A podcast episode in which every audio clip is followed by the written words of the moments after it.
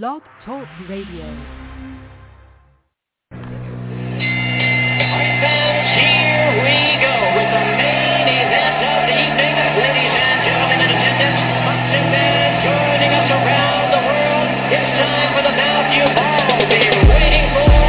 Finally, it is showtime. Man, we dedicate our life to this sport. We give, we, we do thousands of sit-ups in camp. We run hundreds of miles, you know, for the ones that take it serious.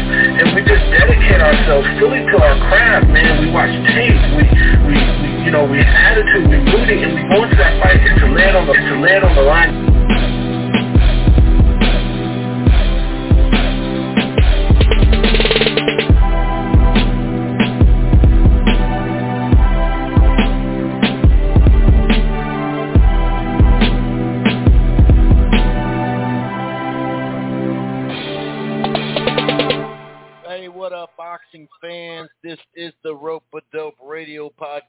I am your host, Chris Carlson. We are live on a Wednesday late afternoon. Okay, it's 6 o'clock Central. It's nighttime. Anyway, hope everybody's doing okay. We have some items to discuss, like Kell Brook's stoppage of Amir Khan. Yes, you know, they fought too far along in their careers. That was a weird way to put it. They they weren't prime for prime, but you know what? They had a packed stadium. Uh, during the week, they had a lot of build up. It was a fun environment. Let's put it that way. Now the undercard, not so much, right? But uh, big win for Kell Brook. You know, more of a rivalry type thing, obviously, but uh, it was actually exciting. It was an actually kind of an exciting fight. Not that two way, but Kell Brook did get it done, and now what's next? I mean, right off the bat, people were saying Eubank Jr., so was Eubank, right? Back of my head thinking, what about Conor Benn? I mean, wouldn't that make sense? Conor Benn? And then on IFL TV, Eddie Hearn came out, and he's in favor of it. Now, I know what you're going to say, some folks out there, you know, Khan's past his prime, and it's just another guy that Conor Benn's going to beat who's faded, like Algieri and some other guys he's, you know, faced on the way up. But that's the nature of the beast, you know. And I may have some things to say about Eddie Hearn at times, um, like I do every promoter, promotional outfit, or wh- however you want to put it. But this makes a lot of sense. You know, it just does. It just does. It's a big fight in the UK. There's no denying that. It does a really nice gate. Um, I don't know if that would be pay-per-view to zone, but if they could somehow keep it off there, that would be a huge fight for them just for their subs. But I'm not sure if that would be the case. But that's a that's a big fight in a in still where Conor's been anyway, a, a step up. Like it or not, it's a step up. And you know, the youth eat the old, you know? That sounded really weird too. But it does. You know how like you know, lions eat their young. It, it goes the opposite way. And this is how boxing is. I mean, this is. Let's not act like this would be uh, Marciano and, and Joe Louis. You know what I mean? Let, let's not act like it would be uh, Larry Holmes and Muhammad Ali, right? This would be it'd actually be a good fight for a little bit. I mean, even you know, Kell Brook did pretty good against Crawford till he got stopped, right? So I would be in favor of that fight. Now, I guess you could say the potential dark horse might be Josh Taylor. Kell Brook, Josh Taylor. I guess that could be out there as well if you want to keep it on the sky stuff. Anyway, we'll talk about a variety of stuff, um, including Munguia's um, Munguia. He got a, a, a knockout. It wasn't something to be all pumped about. But, you know, we have discussed many a times now that we have seen improvement, you know, uh, with him. And, but it's time to step up. It's time to step up. There is a little bit of news when it comes to his potential next fight. We'll see what happens. Uh, that prospect Zapata looked okay. Linares was back in action. He lost to Abdullaev, I think it is Abdullaev. Uh, we'll talk about the ShoBox card a little bit as well. And then this weekend, Colbert and Josh Taylor return, as does Lawrence Okogie against uh, Sizak or something like that. But the fight, I'm really, I mean, the, the, the opener for the Showtime triple header could be entertaining. But Viktor Postol against Gary Antoine Russell is the fight that I'm most looking forward to this weekend on paper, of course. Like I said, I believe Okogie, Okolie is is um, facing a top ten cruiserweight, so you never know. He could get a little test out of that. Who knows? It's a decent fight, I think. Um, but the Russell is such a step up. Yeah, Viktor Postol is older. We get that for sure. But he's usually neck and neck with whoever he's in the ring with besides who, Terrence Crawford. That's about it. I mean, Ramirez, you know, Jose Ramirez, that was a tight-ass fight. I mean, he was very competitive with Josh Taylor, uh, speaking of. But yeah, that that's something I'm really looking forward to, but we'll preview the schedule. And then there is some news out there. Dillian Whyte finally signs um, you know, the contract, so we got uh we got ourselves a fight. What is it, April 23rd? ESPN pay-per-view in the states, and then it is going to be in Wembley Stadium. So that's cool that they the UK fans uh, got a big stadium fight to go to, and we'll see what happens with uh, AJ and um, and Usyk. I mean, I don't know if it's the highest bidder thing, which it kind of sounds like Eddie may not have it, you know, in the UK, but we'll see, you know, where that ends up. And then, of course, some current fight news out there. Um, Lou DiBella actually uh, has a partnership with Probellum, um, one of the many new signings. And uh, although this is a partnership, they say. Um, and of course, you know, many people speculate about the alleged ties for Probellum um, as far as money laundering. And like I say, uh, it's alleged at this point, but um, kind of an interesting par- partnership there. I guess it makes sense for DiBella, but in the same breath, well, we'll get into it. We'll get into it. So yes, some current fight news. Of course, we usually end with the boxing Twitter segment. Um, you know, reading the tweet of the week, some fanboy stuff that kind of makes you chuckle, and then some media members. Once in a while, we get after those folks as well. You know, behaving like fanboys on Twitter uh, but then calling people fanboys. You know how that works. Anyway, um, if this is your first time listening to the Rope Dope Radio podcast, welcome. It streams live right here on blogtalkradio.com forward slash Rope Dope Radio. You don't have to go to Blog Talk and Rope Dope and, and, and download the show directly there. If you don't want to, you can find this here um, platform on a variety of you know areas here. The Rope Dope Radio podcast is available on Apple Podcast, iHeartRadio, Player FM, TuneIn, Stitcher, Spreaker, Amazon Music, also part of the Grueling Truth Sports Podcast Network. While you're at it, why don't you head on over to thegruelingtruth.com. And one more thing. If you're thinking about cutting the cord or you have and you're not quite happy, I got something for you. It's called DirecTV Stream. The prices start as low as $69.99 a month. Um, it's the best of live TV and on demand. No annual contracts, no hidden fees. If you upgrade to the Choice or Ultimate package, that'll give you three free months of HBO Max. Plus, you get to enjoy regional sports networks without the additional fees. And boxing fans, this might interest you twofold. If you go up to the Premier package, that'll give you HBO Max and Showtime already included. Showtime is $11. That's direct TV stream. Okay. So, um, we got a. We're to start with recap like we normally do. I see uh, some folks just popped in a couple couple numbers right off the bat, which is normally not the case, uh, that I don't know. Um, so if you want to press one and join in, cool. If you're just listening, that's cool too. Um, maybe you're doing a drive-by, you know what I mean, and you you, you want to debate, or maybe you just want to. Who knows? I don't know. But yeah, go ahead and press one if you want to join in. Um, so yeah, right off the bat, Khan Brook, and like I said, you know, I wrote a prediction blog like I do for the Grueling Truth and uh, Eastside Boxing and whatnot, saying basically, you know, don't like, don't cry over spilt milk. Basically, you know, like there's no point. Like we get it. it we could, you know, we did complain years ago for this fight not happening, but you know, when it was made, I wasn't like overly excited. I have to admit, it was like, okay, they're finally fighting at this point, whatever. But once you get to fight week, once you watch uh, the gloves are off, um, which I haven't seen the Taylor one just yet, and I heard it's pretty funny, so I'm going to check that out later tonight, I think. But and those are always usually pretty good.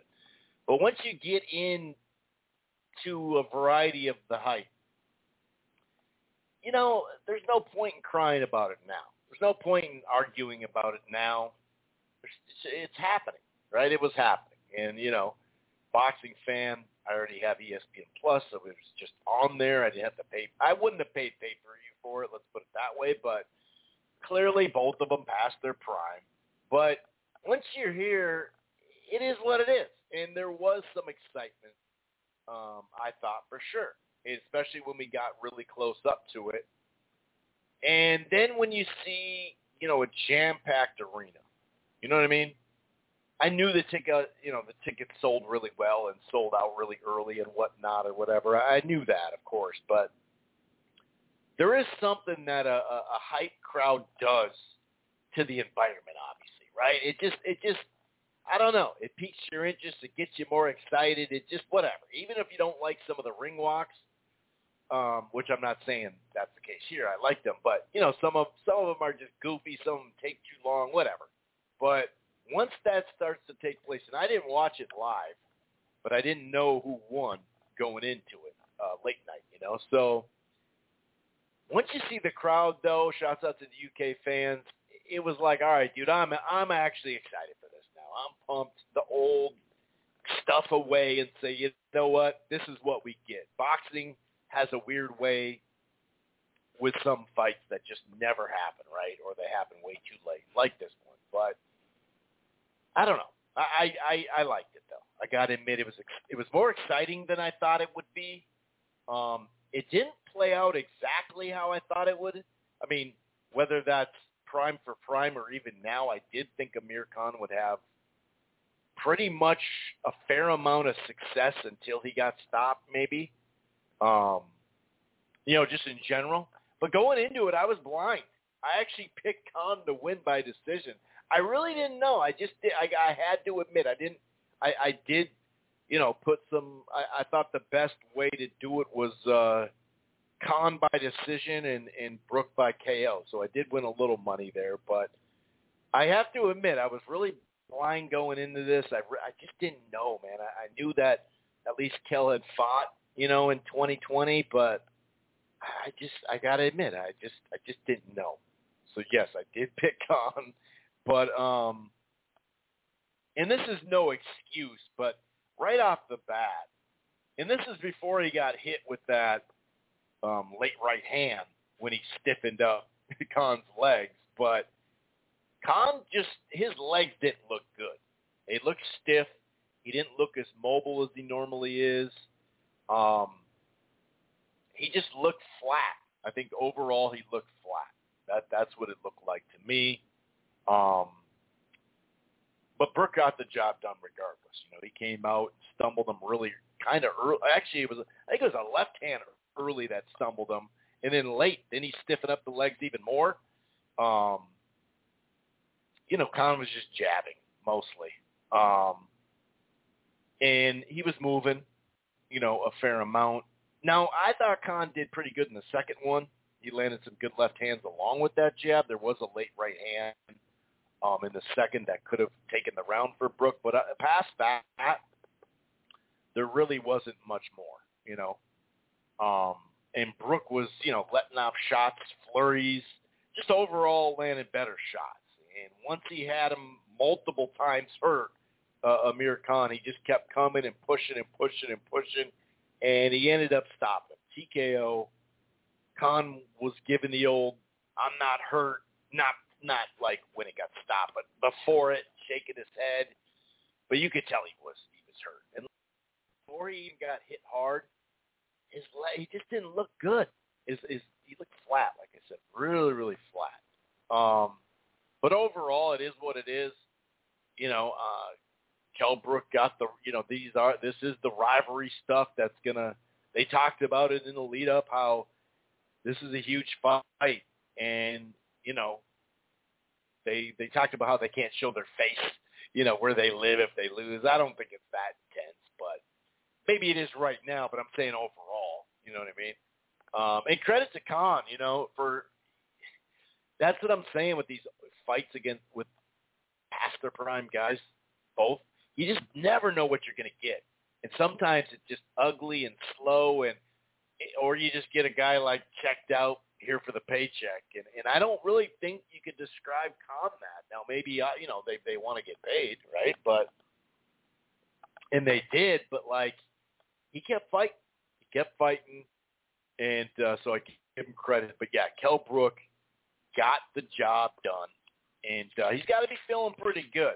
I talked about that Eddie Hearn um, IFL TV interview where he was talking about his guy Conor Benn, and he was also Eddie was talking about a conversation he had with Kell Brook, and he always said it was just it was just nice to see him like happy, you know, and uh, just all smiles and stuff like that. So it is a big win in many ways. You know, resume wise, you know, if you look at it, you know, 10, 20, 30 years from now, it's still a name on your resume, right? But it's I think it means somewhat a lot because like I said, not just on a personal level, but they were both past their prime too. So I think people will remember some of that. But uh yeah, who's next? Like I said, Chris Eubank Jr. came out and was like, let's get it on. He'd have to go up. I don't know if there'd be a catch weight or he'd have to go up to 160, I assume. I mean, I don't think Eubank Jr. can go below 160 considering he fought at 68 before.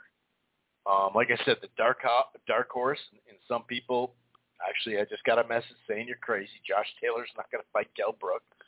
And I hear you, I hear you, but it, they're looking for pay-per-views uh, Sky Sports box office.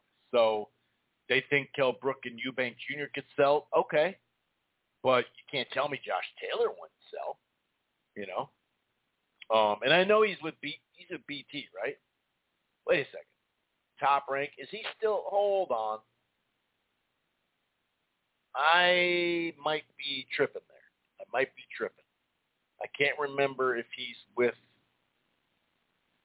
Anyway, either way, um, that's why I call it a dark horse. I'm not saying that's the number one option. I'm not saying it's the second option, but I wouldn't rule it out. I wouldn't rule it out because if it's going to help Conor Benn popularity-wise or whatever, it's not going to hurt Taylor popularity-wise. And, I mean, if Khan and, you know, Brook brought out a crowd, wouldn't Josh Taylor and Brook bring out a crowd? I mean, I think it would. Anyway, I'm not saying that, oh, I can't wait for that fight. I'm just saying. But it does make sense. The Conor Benn probably makes the most sense.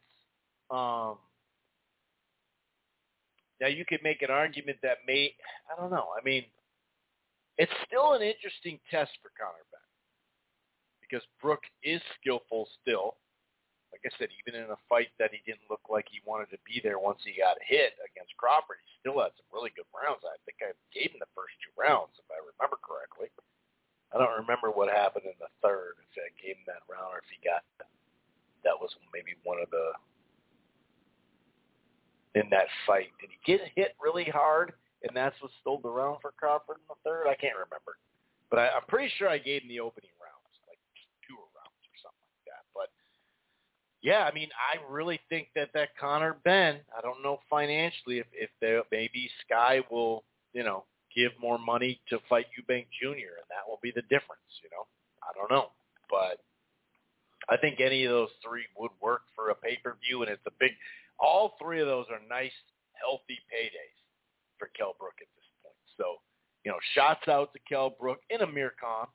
Uh, but Kell Brook got the got the dub and uh, got the bragging rights, right? Because that's ultimately what this fight was obviously about, right?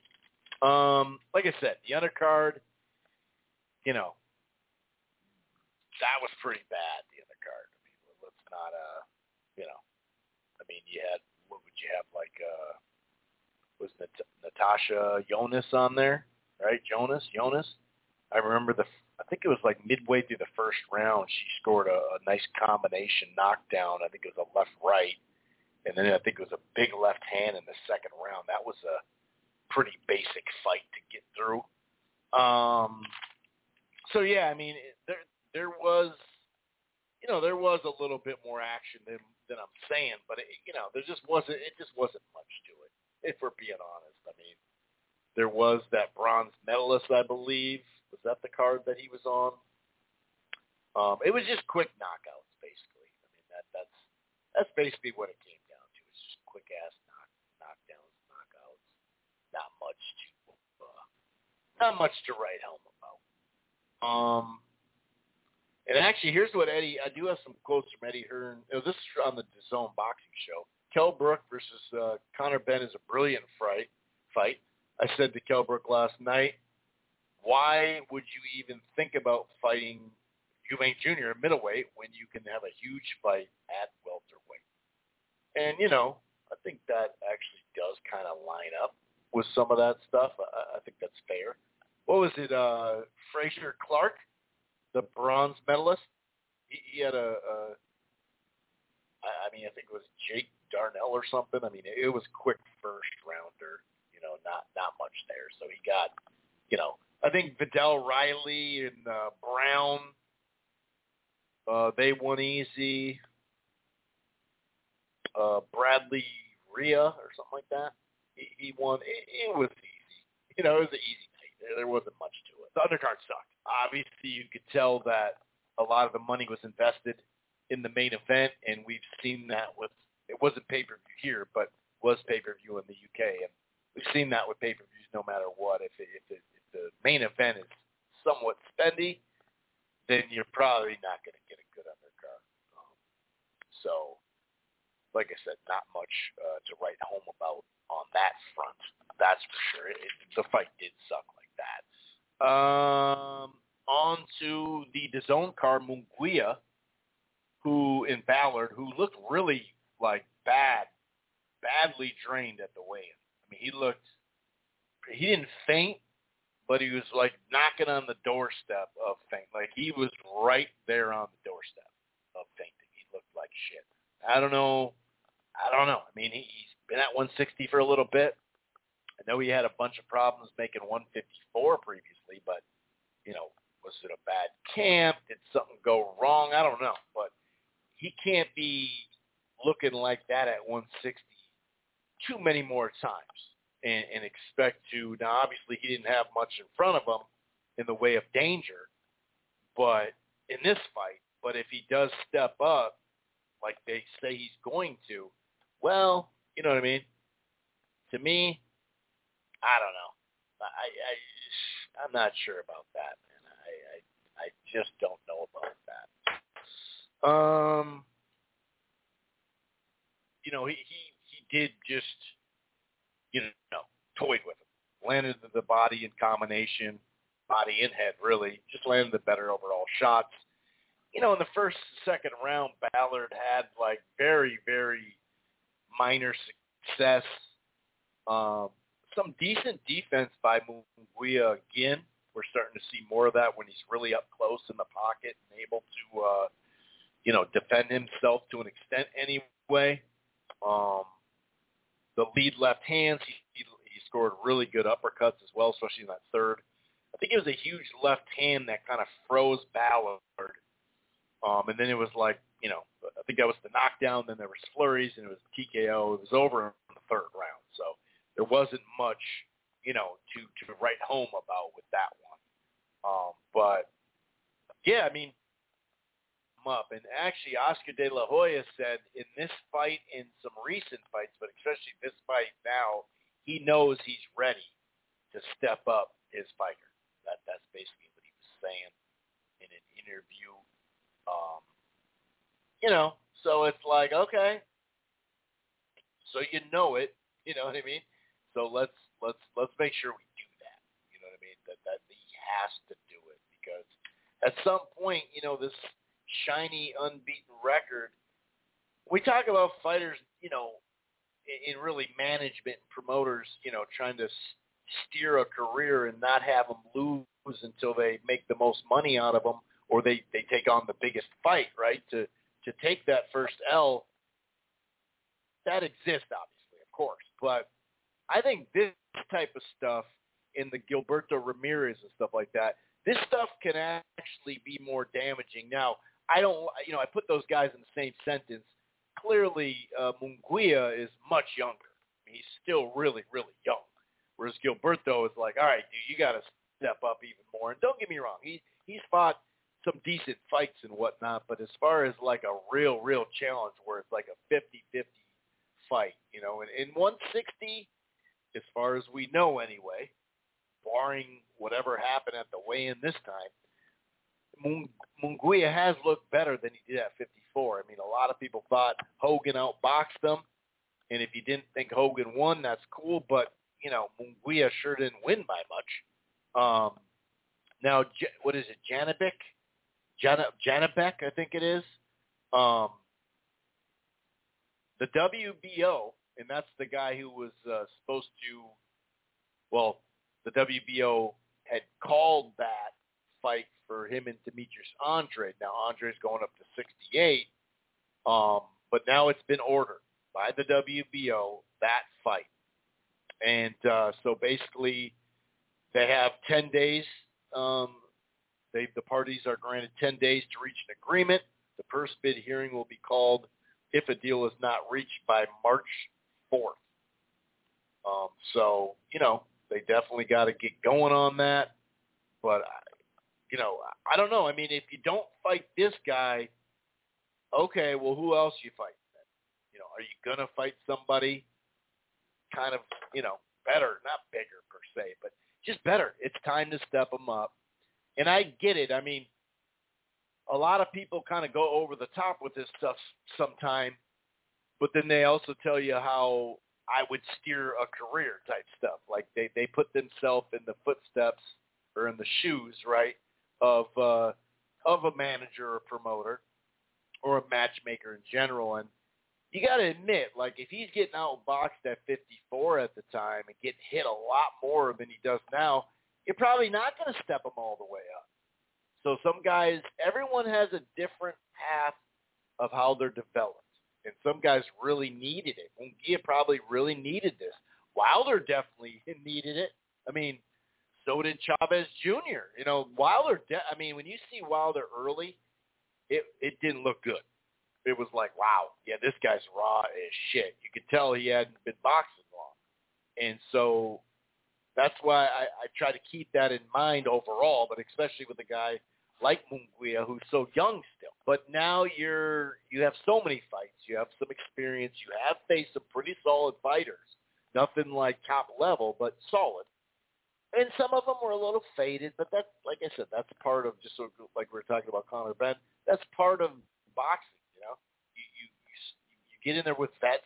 They try to take you rounds, and you try to learn something out of it. But if he has too many more of these fights, like I was saying, then the learning in the ring, which is usually the most important. Sure, it's great to work on your craft and, and try to stay active when you're waiting for your next fight, no doubt. Of course, that's something you got to do your whole career. But there's nothing like learning, you know, in the ring. And at some point, it starts to become a negative, and you start to have these bad habits, false confidence, and I'm not saying it's smoke and mirrors, but you got you got to step them up. And like I said, Oscar De La Hoya at the presser for uh, for Ortiz, Virgil Ortiz Jr. At, at the you know they had a, a presser for his fight. They did some media, and Oscar did say that I'm, we're ready. So this would be a good place to start because you do get you know a chance to win a belt or an interim belt, which could you, lead you to become a mandatory or you know, from the sounds of it, I don't I don't think Andrade's going to come down now. If he looked like crap or obviously lost or whatever, he'd probably come back to 160. But yeah, if he was like, if he just snuck, snuck by Zach Parker or whatever that guy's name is, then maybe he'd come back down. But more than likely, they'll, they'll give him like once you win, they'll probably give him like ten days, thirty days, or something like that to decide. Like, hey, you gonna drop the 160 belt or not? And so that would either turn into it fully, or they'd be, you know, he'd be mandated mandated to to to fight somebody else. You know, you know, and he is with Golden Boy too. So there is a chance where they would just say, hey, this this guy's in the tops or whatever in your rankings. Can we fight him? And maybe it'd be a better fight. Who knows? So, but it is time to step him up. Long story short. Now, William Zepeda um, took on v- v- Videz. I think it was Videz. Um, this this opening round was crazy. Like, if you're an official judge, you have the the ten point must system, right, where you have to at least have a ten someplace. So it would probably be ten eight. But you could make an argument, you know, just straight up. It's a it's a nine to seven round, um,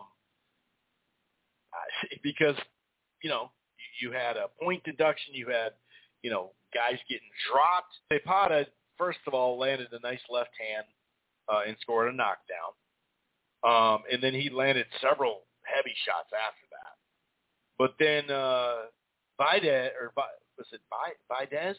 he uh he landed a left hand with like maybe like a minute left of that opening round, knocked him down. But then there was a two point deduction. So it was like and, basically it was like a push down it was after he hit the deck. Um so it was a it was a weird weird first round. You know, because like I said, somebody won the round. Who do you think won the round? and then there's a point deduction, two knockdowns, so just a mess of a round, obviously. Um, there was a there was a knockdown early. What was it? Um, Zepeda. There was like a. It looked like kind of a slip. But Zepeda started landing really well to the body, in the head, scored a second knockdown. There was a late blow there though, but that second knockdown ultimately was it. He did knock him out, TKO at least. Well, KO because he didn't get up. Uh, so it was a KO victory. There, like I said, there was kind of a late, not kind of, there was a late blow there that was like, whoa, you, you could get in trouble for that one. And he, he kind of just sat there at the end of it like, I'm good, we're good, the fight's over, right? Um, so he did get dropped. It wasn't like he was really, really hurt. Um, but Zepeda, you know, 135 is is you know pretty stacked now. Um, it's it's it's getting deeper by the day or by the event, maybe you could say, or, or by the month. So Zepeda's part of that up and coming contender range, and, and so let's see where they they move him next. Um, what else was that? Uh, do, do, do, Oh, we had a Abdullaev in Linares, which actually I thought Linares was winning that fight. Um, you know, it was a close fight. I thought Linares won the first two rounds just off his jab and, and some nice right hands. Third round was really close. I did give it to Abdullaev. Or the fourth round was closer. Um, left hand to the bodies were pretty big. Um, I gave the fifth round to Abdullaev his left hand body is I, I don't think I straightened that out. Fourth round was close. Fifth round, the left hand to the body probably did it in just solid shots. I thought Linares won a very close round because he closed stronger in the sixth. Gave him the seventh as well. Looping overhand, really nice looping overhand right now that I think about it. Abdullaev, better shots in the eighth and ninth. Um, and he started tagging him, you know, with some really good flush shots uh, come the eighth and ninth round. Abdullah did. He really did.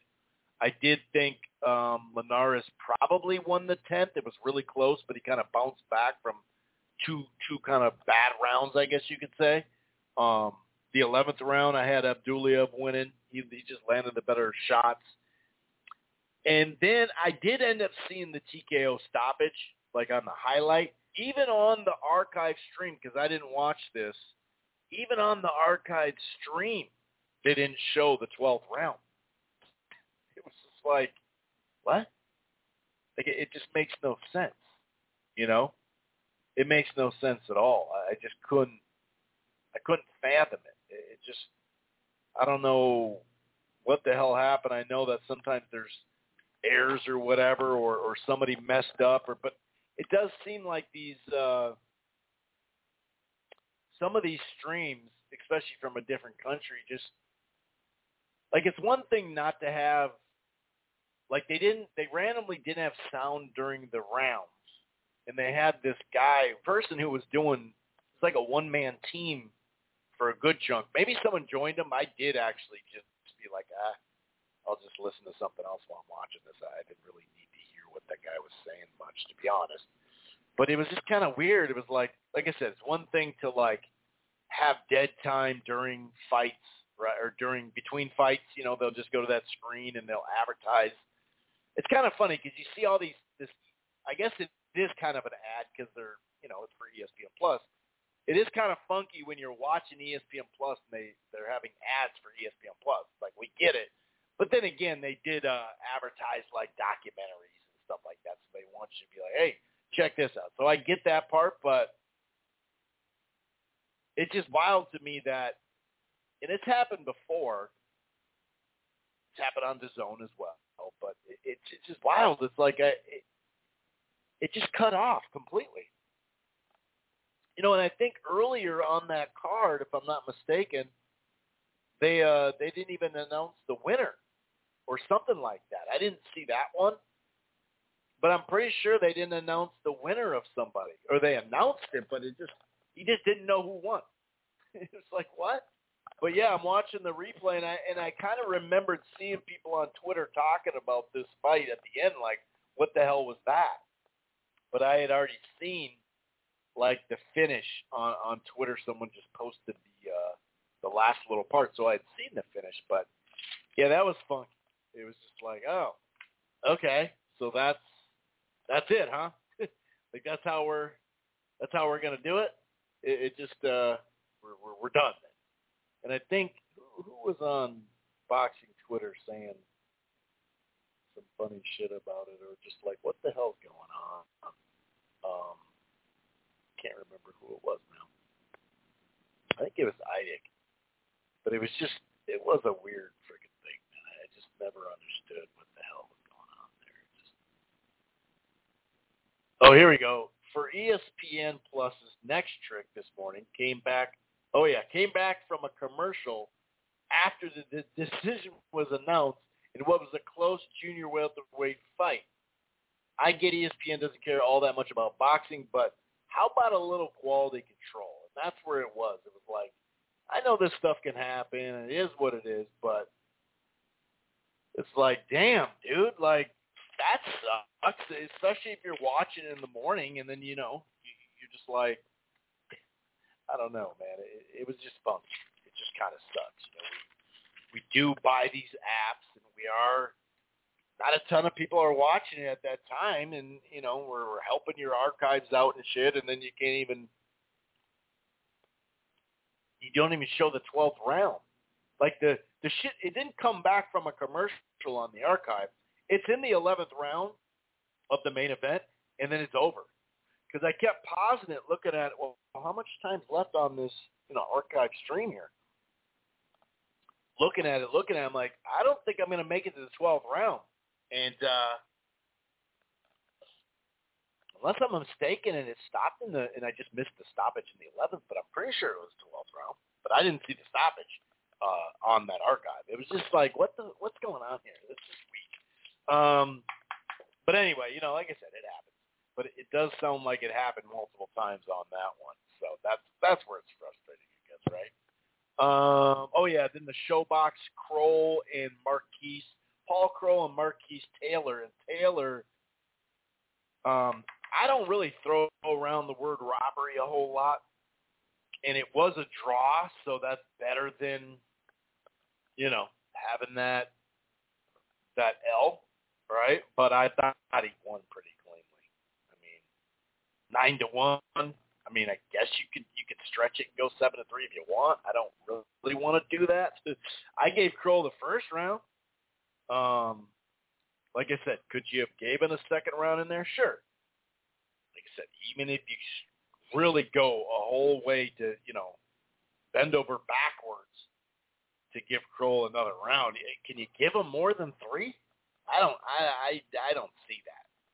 Um, I mean, I remember a nice left hook that he landed. Like that's what kind of maybe he won the second round off that. I don't know. Um, but you could see by the fourth and fifth round, you could see Kroll was wearing down some, and Taylor just got stronger. And he was moving nicely. He was also attacking. He'd get on the inside with some activity, land really good left hooks. That was the probably the key punch is the left hooks. Now Kroll did attack the body. That's about all he did. In fact, he did outland him to the body 42 to 19 but overall 109 to 84 uh, in favor of Taylor, and then he outthrew him by over 100 punches to 440 to 322 on a 10 round fight. So or an eight round fight, my bad. Um, so yeah, 77-75 for Kroll, which is nuts. 80 to 72 for Taylor, which is right there, and then 76, 76, 76. I mean, come on, dude. Like, really? That was that's a robbery. I just I mean, it's... It's I don't know, man. I just, I don't I didn't see any of that. I didn't see any of that. This was an eight round fight too. I'm all talking about eight and two and shit like that, aren't I? I just forgot about. That. Yeah, so I had it six to two. Um. Yeah, I don't, I don't know. Yeah, but I did have it six to two. Could you do five to three? You know, five to three makes it sound really pretty close rather than seven to three. So I would probably say either five one. Wait, wait, not five one. Seven one or eight. Yeah, seven one or, or six to two. I forgot this is an eight rounder. I don't think Paul Kroll won that fight. I think uh, Marquis Taylor got screwed. Okay, on to the main event because something happened to the. Uh, it was just a double, which is normally not the case. Usually it's at least a triple header uh, for Showtime, normal Showtime or ShoBox. But um, uh, Ortiz and Albright. What is it, Jermaine? J- Jermaine, I think it is, against Nahir Albright. Um, the first probably four rounds, maybe five, were, were pretty much all Ortiz. Ortiz coming off that good fight with uh, or whatever. Um, he was bringing pressure, landing the better shots, Albright did land a late left hook in that first round. But overall, just more pressure, landing good jabs, nice jabs, and left hooks for sure, Ortiz was. Um, so yeah, I think I gave him the first four rounds, if not five rounds. Uh, just landed nice left hooks and pressure and jab and whatnot. But then I did think Albright turned the table a little bit anyway. Um, like in the sixth round, he landed a, a really nice uppercut. He was also jabbing really well. A couple of them, I remember, kind of pushed him back. Six and seven, you could say that for Albright, and, and then you could kind of see Ortiz moving a little bit more, and, and like especially like in the twelfth round or tenth round, he definitely just kind of gave that round away. Um, the ninth was a really good round, two-way round, good exchanges. I kind of gave it to Albright there a little bit uh, a late right hand in the uh, eighth round in left hooks. I, I think that Ortiz won that eighth round too, but um, so the scorecards had it 98, 92, and two of them had 97, 93. So you know, seven to three. Some people had it eight to two. I could see eight to two, seven to three, six to four would be tops. But overall, I thought Ortiz won it fairly cleanly uh, especially the first four to five rounds. And then all you at that point really need to do is win one more, right? And he at least did that. So um, he moves on, and so do we. That sums it up for ShoBox because, yeah, like I said, there wasn't a, a third fight. Um, okay. Ooh, getting some really interesting messages. If anybody that's messaging me right now is on, because there are still the same folks. What's up, by the way, if this is your first time in here. I just not I haven't seen those uh, numbers. So uh, press one if you want to join in and, and, and address what you're messaging me. If not, cool, whatever. Um, and if it, you know, maybe it has nothing to do with what I'm talking about. So I appreciate uh, you listening in either way, I suppose, right? Um, as far as breaking down what's going on this weekend, um, like I said, Chris Colbert turn, as does Josh Taylor. Um, Taylor, you know, he's a pretty heavy favorite. I, I think that's fair to say. I don't think that's going out on the limb too much in this one. Um, as is Colbert. Um, you know, we know that Ramirez did um, get hurt, or Gutierrez, not Ramirez. Yeah, Roger Gutierrez did get um, wasn't able to to, to fight this uh, weekend. So Hector Luis uh, Garcia, a prospect, undefeated prospect, jumps in, and the lowest I see him as an underdog is plus 900, but it goes all the way up to plus 1400. So um, we'll, we'll see how that goes. Um, and then what? Taylor is a pretty big favorite too. His opponent Catterall was like a plus 600 is the lowest. Otherwise, you can find it all the way up. You can actually find it all the way up to plus 900, actually plus 1100. So, you know, this weekend, I got to admit, this weekend on paper, there's only a couple fights that are even kind of close um, as far as, you know, the betting odds and whatnot. Um, it might be the uh, the Jordan Gill uh, Kareem Garifi or whatever. What's that at? Garifi or I can't remember how to say Garifi. I can't remember how to say that guy's name, but let me check the odds. Um, yeah, there we go. So Gill, his opponent that I don't know if I'm saying it right. The lowest I see is actually a plus 280, but a lot of it's plus 400 and above. Um, Lawrence Okolie, Okolie uh, and Michael Cieslak, plus 425, plus 400 is the lowest. And you can get it all the way up to plus five. Now, I know Okolie, like I said, he is facing a guy that, um, you know, may be able to do quote unquote something, right? Um, I don't know exactly what that'll be, to be honest with you. I don't know if he'll push him. You know what I mean? But you got to give him a, you know, a little something here. This is a, it's, it's a lot of people like I've only seen this guy fight twice, so I can't sit there and tell you what this this guy does great. You know what I mean? Um, but it's not, you know, it's not just a complete I mean, it may turn out to be a walkover. It really isn't.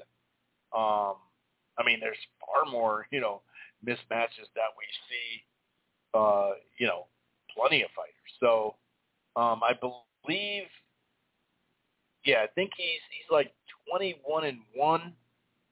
Um, but you know, I do see him in a fair amount of, uh, you know, rankings and top tens and stuff like that. So I, I think he, you know, I think he'll be able to win this one fairly cleanly.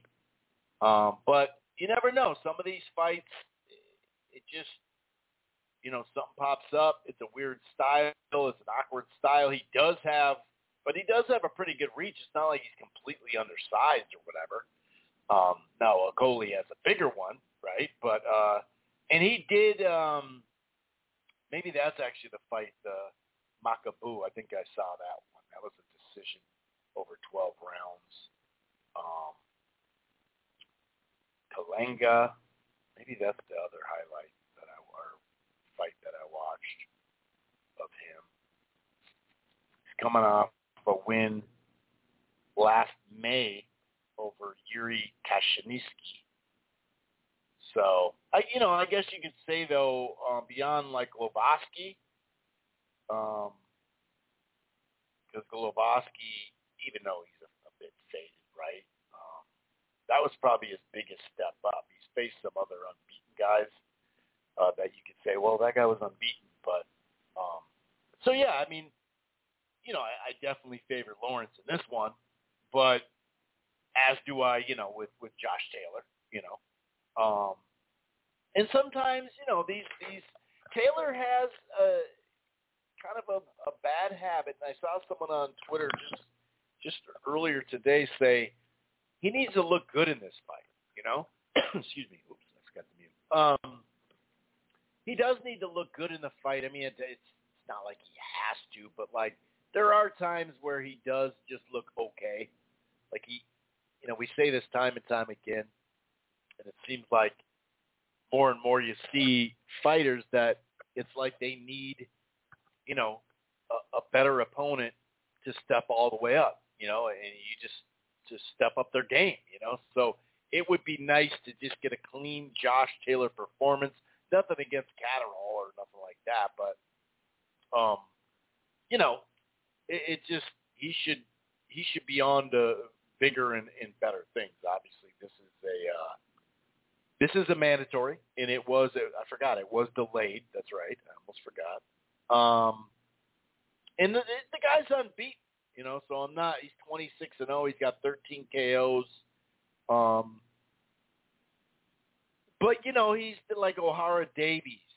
You know he beat a few years ago. Uh, McKenna. I remember. I remember that fight. Um, you know, but other than that, it's like, see, this is kind of, and I'm not trying to take it all on, you know, Catterall, Jack Catterall. I'm not trying to take it all on. He's from the UK. Not trying to rip him or nothing, but how did he get a mandatory spot beat? And I understand, hey, rankings and all that, you know, but it's like, I just sometimes, man, you just like, how did you get your ranking? Uh, why? How? Where? Like, what? What? What is this? You know what I mean? Like, how is this a thing? Why are you in this spot? But you know what? He just came off a big, big, undisputed victory over Jose Ramirez, and so, and he's faced really good comp up until this point, considering he doesn't even have that many fights.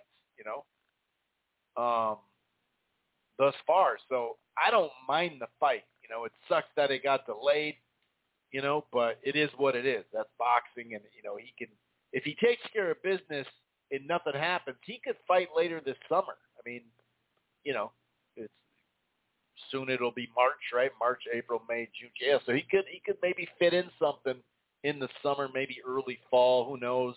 But if he takes care of business quick, I'm not saying a first round knockout, but if he just handles his business, which he should, hopefully he'll get a big fight.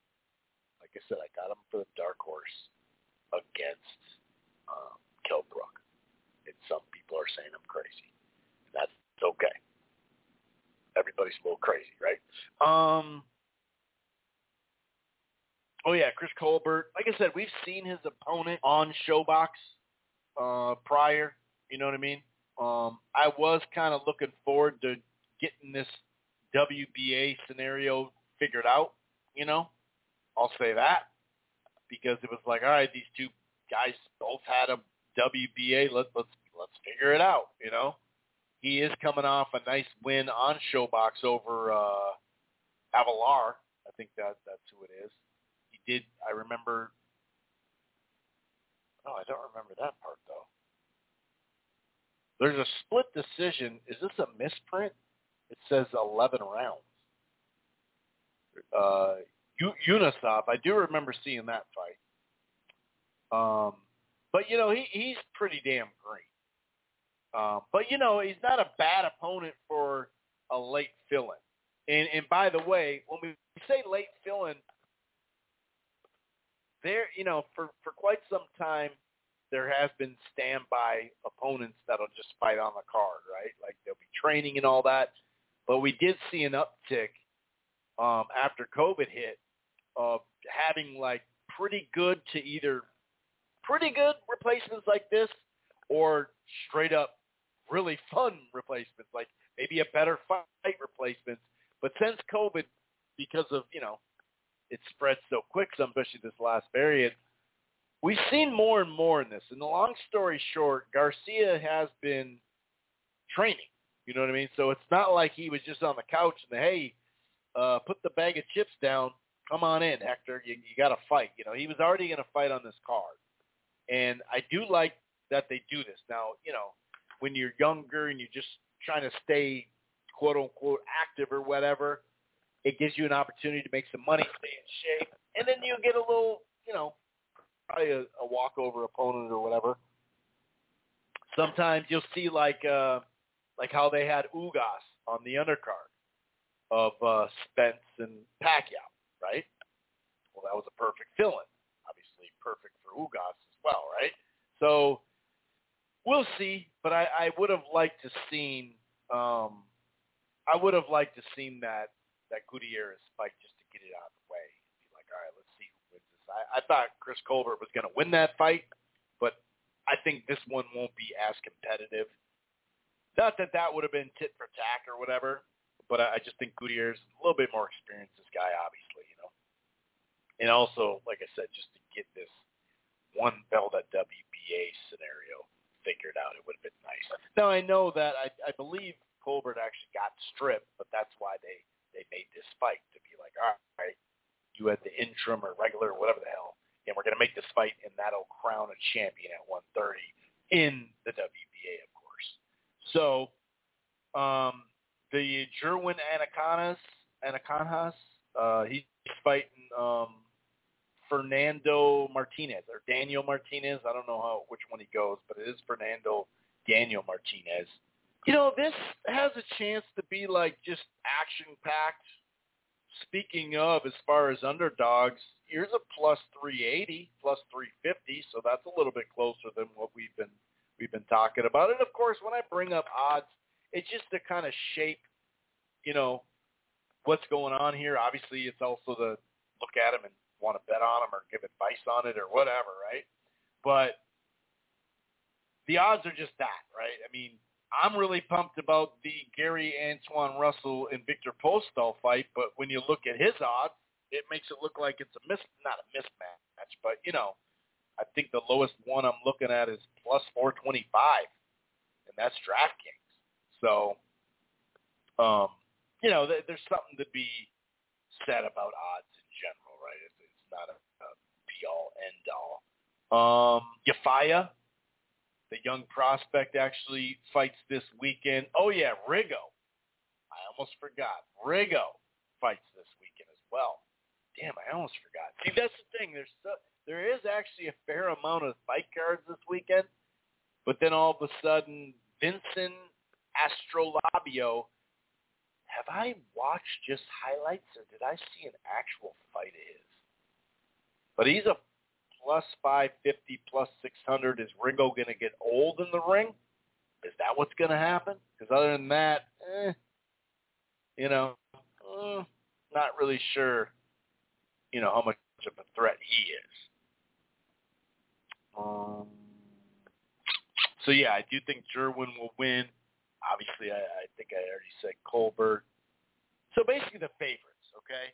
Now this Antoine Russell, Victor Postol, this one, like I said, I am looking forward to it because I think that when you look at, you know, testing, uh, uh, I guess you could say like a fringe. It's probably a fringe uh, contender at this point. I wouldn't necessarily, you know, 100% put him up in like, oh, dude, he's he's right there knocking at the door. Although he kind of is, if catch my drift. But um, he's only got I think 14 fights, right? But he stopped everybody. Has uh, Gary Antoine Russell. Although he has some, you know, some good skills and whatnot, he definitely doesn't fight like his brother. You know what I mean? He, he's definitely a lot more aggressive. Doesn't mean, like I said, he doesn't know what he's doing or he's just ruthless and he just, you know, he'll get caught more and stuff like that. But this is a big step up because, you know, this last guy, Santiago, I think it was, um, you know, like he he just hasn't really fought a lot of top level guy or any top level guys for that matter, and that's why I say he's a fringe contender because he's got to kind of prove himself, obviously. And you know, Victor Postol is getting up there in age. There's no doubt about it. It's not like he's taken a bunch of beatings. Uh, he's had some really competitive fights, though. Like I mentioned with Taylor, I thought I didn't think it was a draw or anything like that. But you know, with Josh Taylor, this is already a few years ago. I think it was 2018. Um, you know, it, it was it was a competitive fight. I mean, I just don't know how you wouldn't say that. The only fight, like I said, that has been clear cut has been Terence Crawford. Crawford lost what the first round. He made an adjustment, and he, he boxed nicely on the outside, and just never, you know, never even had a chance to barely hit his ass, you know, for the rest of the fight. Um, but that's it. I mean, he really, you know, he, he obviously, you know, uh, Postol busted on the scene with that Matthysse knockout, right? Which you got to give him credit for. You could make an argument that maybe, you know, Matthysse's eye wasn't that great, especially after the. I mean, after the Danny Garcia fight, Matthysse had taken plenty of punch before before the uh, Garcia fight. By the way, Danny Garcia was what a two and a half, or is it two and a half point underdog? Maybe three, three to one, two and a half to one. I think it was three to one. But um, you know, by the time he fought Matthysse, and you know, to be fair, it wasn't like it was Matthysse was completely washed or anything like that because he had actually. I think it was more like the eye thing because you know he he, he had beaten. Uh, he had actually boxed pretty nicely against Provodnikov. It was a close fight, very close fight, but he actually showed a little bit different, you know, of a groove in that one. He actually was on the outside minorly in. So, um, and obviously, what was Matthysse last fight? Oh yeah, Pacquiao. Forgot about that. Yeah, it was Pacquiao stoppage, if I remember correctly. Um, the last time we saw him in the ring, Victor Postol, speaking of, was all the way back in 2020. In August 2020 against Jose Ramirez and that was a majority decision. Um, Dave Moretti had a, a draw. Uh, Weisfeld had it 116, 112, and then what is it, Ch- Cheatham? Cheatham? Forgot his damn name, but 115, 113, and that was a close fight. I mean, there are people, there are people that um, kind of thought he won the fight. Um, I didn't think he won the fight, but I thought it was very close. I thought it was like seven to five, maybe six five one. So I did, you know, I did give him the fight, but Ramirez, I'm speaking of, I thought Zepeda had maybe a draw or beaten Ramirez uh, if we're going to talk about that. But I, I think Ramirez beat um, Victor Postol, and I, obviously it's funny because right when I'm saying I must have said that earlier too because he's like, well, it goes. Someone just messaged me saying, well, he did beat him. You can go check BoxRec. It's like that's that's that's not what I'm talking about. I'm talking about my scorecard. Uh, of course, he beat him. You know, he, he lost the fight. I said he lost the fight majority decision, right? So, the, but there's, you know, obviously it was close. I mean, there was a scorecard that had it a draw, so I didn't think that was a horrible scorecard. But I, I thought he got by him. I did think he got by him. But as far as Gary uh, Antuanne Russell, this is he's like 20, 26 or something like that, 25. Um, this is a huge step up for him. I mean, there's just no no way around it. And he isn't a guy that is going to box on the outside per se. And I really want to see him against a legit guy in Victor Postol. He's been out of the ring for a while. Um, but God, I want to see this fight because he does have like I think Antuanne Russell's like just short of six foot. Or no, he what am I saying? That's uh, I think Postol's five eleven or something like that. I think he's just short, but he's got a better reach. They're about the same height, but a reach of sixty nine compared to Victor Postol, seventy three and a half. So if he can establish that jab, you know, in in that left hook, in that straight right hand following the jab, in that subtle movement. I don't expect him to move crazy because even against a guy like Matthysse, he wasn't moving crazy. He was just like fundamentally sound, had that upright style, and um, he doesn't have a lot of power. We do know that, but you can, you know, I mean, like I said, I'm not saying he packs a punch, but he's not just a walkover, you know, and at all, right? At all. Now the layoff might affect him. It's been over well over a year, coming on two years, right? Because that's let's see, what I say, August, late August 2020. So yeah, I mean, in like what six months or something like that, it's it could be August again. I don't even want to talk about. Um, but being here up in Minnesota, obviously, I don't, want to talk about August yet. Let's get to uh, the spring. But um, yeah, I mean, I think if you're gonna, you know, bet on this fight, do think that it is worth taking a flyer, even though I'm actually gonna pick Russell to win this fight. I think it's well worth an investment of, you know, like I said, let's see what the highest plus 505 according to Five Dimes. I mean, they got Viktor Postol like plus 450 plus, you know, I mean, and he's and he's getting older. I mean, this might be one of those performances where you're like, hmm, that didn't really look like the guy we knew. You know, uh, that that could happen, right? But and when a guy is going to try to depend on his outside skills and timing and countering and using that jab and keeping Russell in front of him or off of him, really, because Gary Russell can be very. uh He's trying to like knock you out. That's what he's trying to do. And sometimes he gets a little wide with the shots, or you know maybe a key for Postol would be punching and landing something in that exchange. I think that would be really key. Um, but I do favor Russell to win by decision. Like, I wouldn't doubt it. You know, if it's split decision or majority decision, definitely would be surprised. You know, this fight, because you know draws, you generally don't. You can down ten dollars on a draw and make good money, right? So, a draw is good. Is a decent, you know, a decent bet because you don't have to put up much.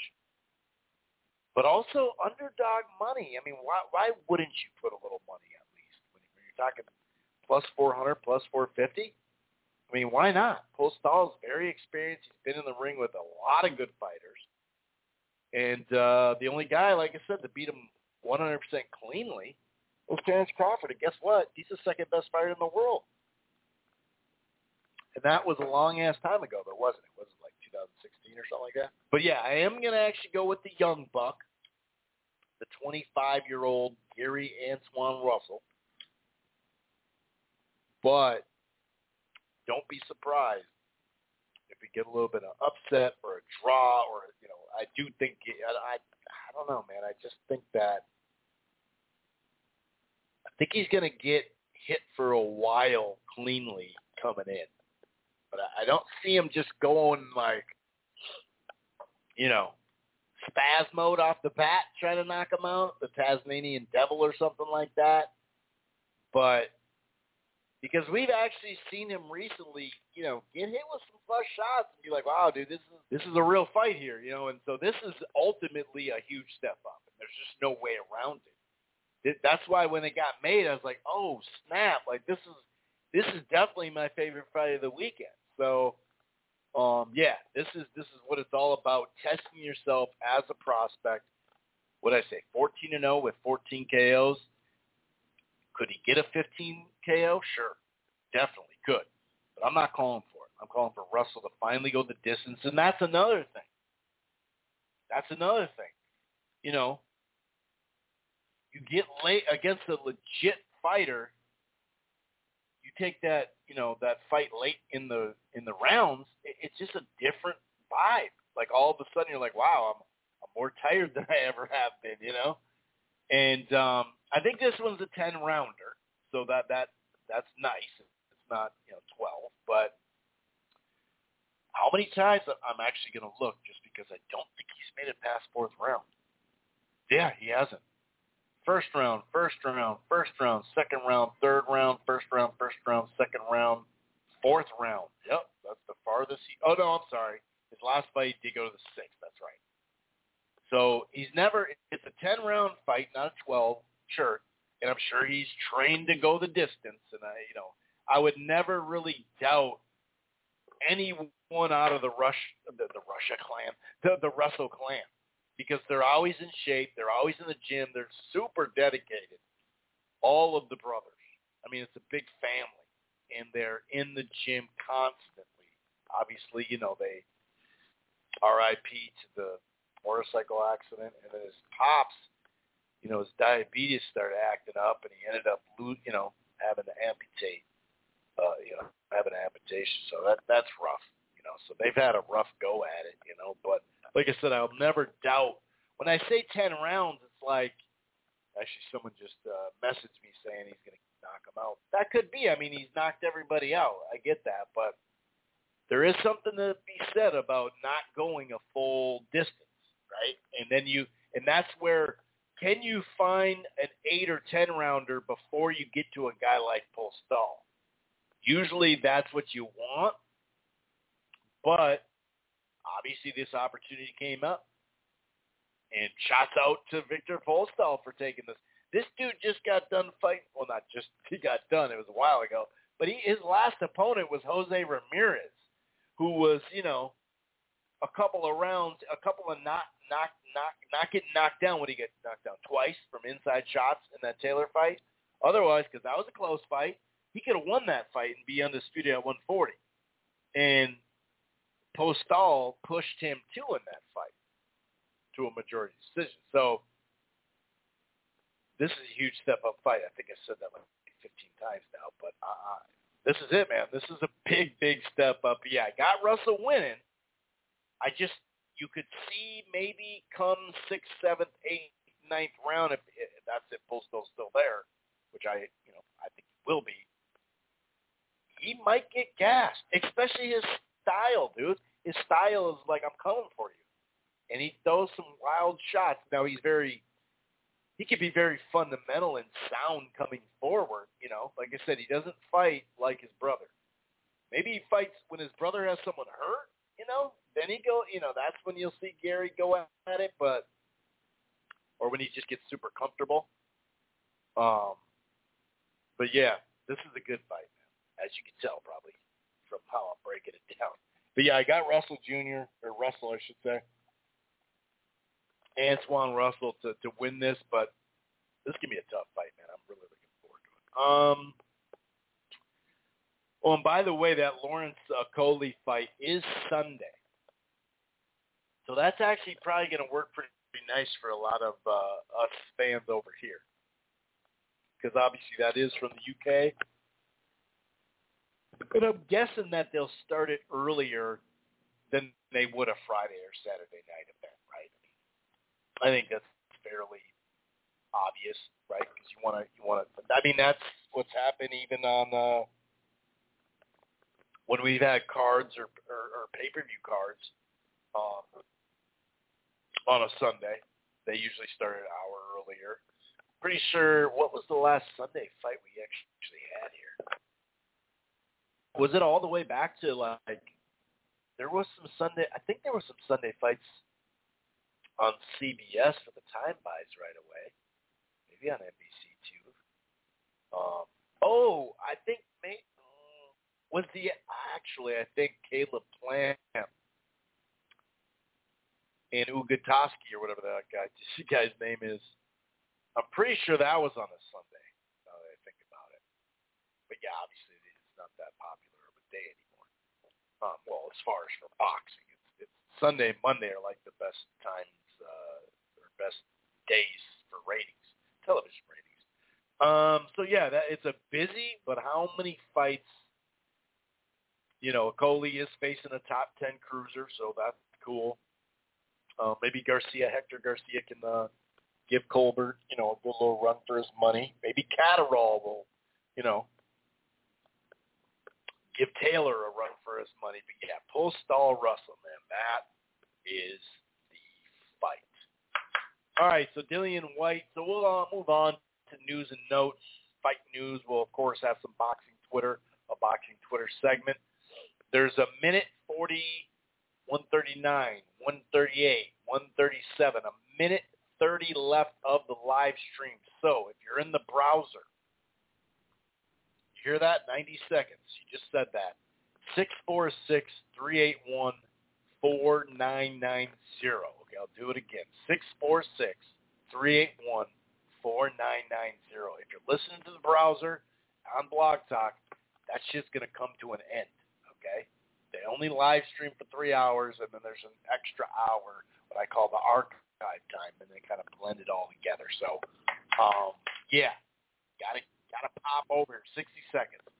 Um, but Dillian Whyte did finally sign uh, in the 11th hour. Uh, he signed on to fight Tyson Fury. So Dillian Whyte, Tyson Fury, Wembley Stadium, April 23rd. ESPN pay-per-view.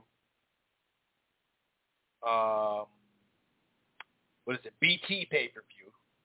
And I actually think it's going to be available on Sky too. Don't quote me on the. I think so. I think. I think so. UK fight fans. I'm pretty sure. Let me know about that. I'm pretty sure I, I remember hearing about that.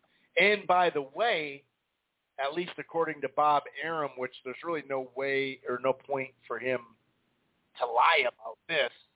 Um, he said that it's not going to be only, it's not exclusively on ESPN Plus, like the uh, well, like the UFC pay-per-views are now for quite some time, and also uh, the Crawford uh, Porter fight.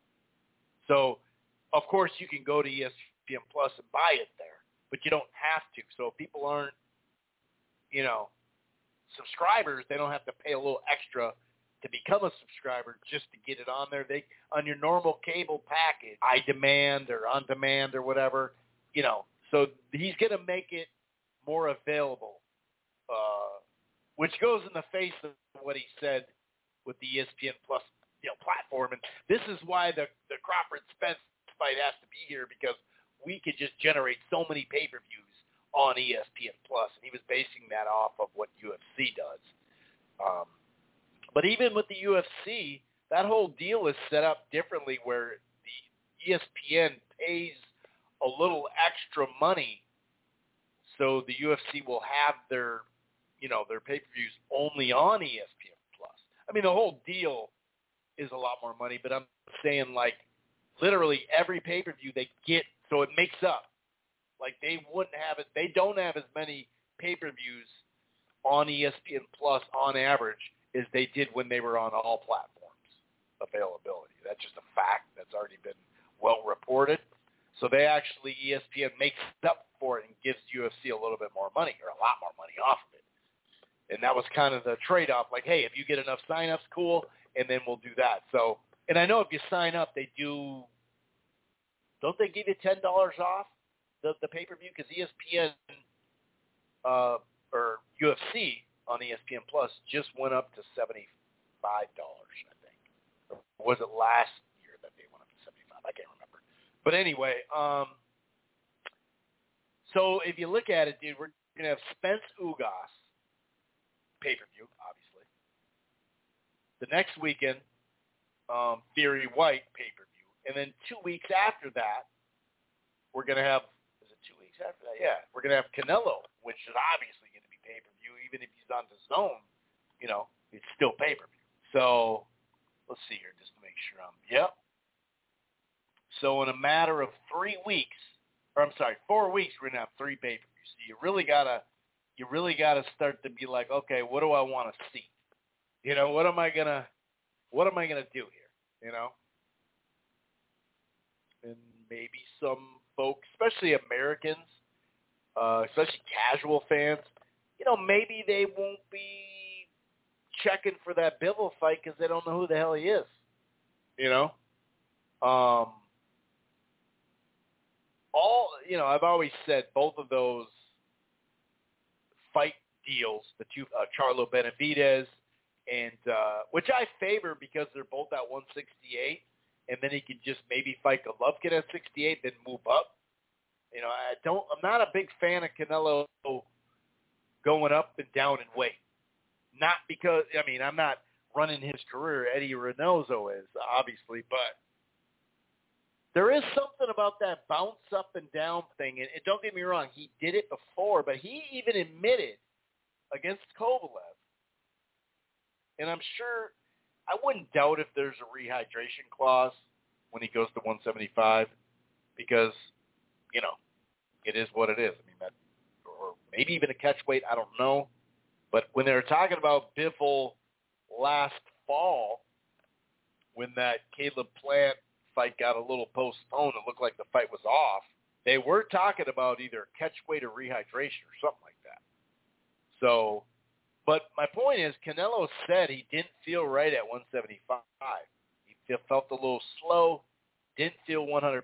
Now, given that was, you know, November 2019, so maybe he feels a lot better by now at the weight. But my point is, it's just like to go up to fight Bivol which you could make a strong argument right now where Golovkin is. Golovkin's coming up to 68.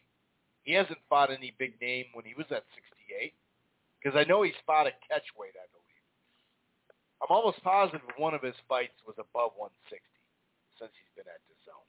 Almost positive. I think that was the first one. Was it Stevie Rolls? Anyway, um, it just seems like stylistically, Bivol's a very tough fight. So you're going to go to 75 and then drop back to 68. I don't know. There's just people bring up Roy Jones, and that it's not that scenario. Roy went all the way up to almost, well, basically 200 pounds, then dropped back down to 175. That's a different ball game. We're not talking about that. However, when we have seen people pop up and down, eh, you know what I mean? And he didn't look that great until the knockout against Kovalev. And Kovalev – he almost got knocked out by the jab. Like, what was that fight? Uh, was it with? Was it August or something? Something like that. It was a summer fight. But anyway, so my point is, maybe some casual fans, well, some casual fans aren't going to be fighting the Bivol fight or ordering the Bivol fight because they don't know him, like I said. Whereas, you know, Benavidez is Mexican American. He can pump it up more here. He's undefeated. He's been on some like he was on the Spence Porter undercard, and you know he's just a little bit more hyped. And obviously Charlo has been around on TV in America for a while. Both those guys are undefeated, and the Charlo name, you know, has just been around for a while. And he actually, you know, did some stuff on Fox. Just the Charlos on Fox in general, most of those, you know, did uh, over two million. Um, so, and remember, for a while, it took us a while to remember, okay, which one's Jermell and which one's Jamal. It was much easier once they won belts at different divisions, right? But if you're a casual, you just hear Charlo, dude. That's all you hear. You know, I mean, it's just honest. Like I've I've talked to many, you know, last few years, um, people, you know, many casuals of my friends that'll say, dude, that's so Charlo's fighting him. Is like, no, no, that's a different Charlo, dude. That's a different Charlo. You know, and like I said, 2000, circa 2000, you know, 13, 14, 15, we were making that mistake all the time. You know, so I don't know who's it going to be though. I don't know how I even got stuck on that talking about that. But yeah, anyway, um, it was kind of funny though when uh, did I talk about this last week? I don't think I did. When when uh, Canelo, like, you know, quote tweeted um, Coppinger saying, "Dude, nothing's done. We're still negotiating. I haven't turned down this deal fully. I haven't turned down. I haven't signed. We're not in the eleventh hour yet." And Eddie Hearn even was like, "Hold on, dude. I, I don't know. It's up. This is up to Canelo. Right now, he's doing exactly what Floyd did and other fighters in the past. He know, we all know when he's fighting. It's May 7th. Now, don't get me wrong. With Golden Boy and when he was on the zone, you know, he he fought Kovalev in November, and they messed that September date up. And then this last one, he messed up the September date technically and had to fight in November. So I guess when I say he's fighting in May, he's had a long gap now, you know, from his last fight. So we assume it's May 7th. Right there on the table. You know what I mean? So my point is Charlo and Bivol, I guess you could say, are already in the gym, dude.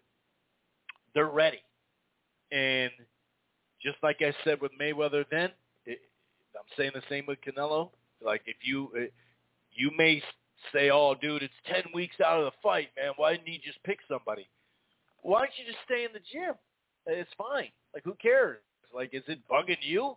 I mean, unless you're going to the fight, then I can see where you're like, man, get this shit announced. But you know, May se- you could have booked May seventh last year. I mean, next year you should book May Cinco de Mayo. It's Canelo. You know what I mean? That's how it goes. While you're at it, book the third weekend in September on a Saturday too. And he's probably going to be fighting in Vegas. So book that shit. You can always cancel it. Other than that, like, I don't really see the big deal is. Like, he's making a decision. He's taking his time. Like I said, Charlo and Bivol have made it clear they're already training. So they're not going to be affected by this. I mean, if anything, a lot of fighters learn from, uh, you know, fighters in the past doing this. Like, you got to be ready, dude. Too bad. Like, don't don't make excuses. Don't try to say, oh, he's trying to he's trying to wait, you know, six weeks before the fight. Well, then that means you should already have a good three, four weeks of your camp going. Because, you know, both these guys are going to fight again anyway. Like, if Charlo doesn't get the fight, what do you think? He's just going to retire? No. And same with Bivol. They're going to be wanting to fight. So we'll see. We'll see how, how that goes. But it was kind of funny. Kind of liked how uh, Canelo came out and said, dude, just, you know, stop lying. Just stop. Like, I'll announce when I announce. And uh, I really, I don't really have a sense of uh, what's going to happen, you know. I remember uh, thinking once Showtime picked up Spence Ugas when we had Jake on two weeks ago or whatever, we both kind of thought, hmm, I wonder if that's the writing on the wall. And they decided Showtime, since they're not going to get Canelo, that they're going to invest in this one instead of Fox winning it. They outbid Fox for it. But, you know, I think I read this tweet last week, actually. Uh, Espinoza said, no, we, we can handle both. Dude, but we're trying to get both, you know. But it's up to Canelo. So everyone just calm down, take a deep breath. You should already booked your flights. You should already booked your hotel.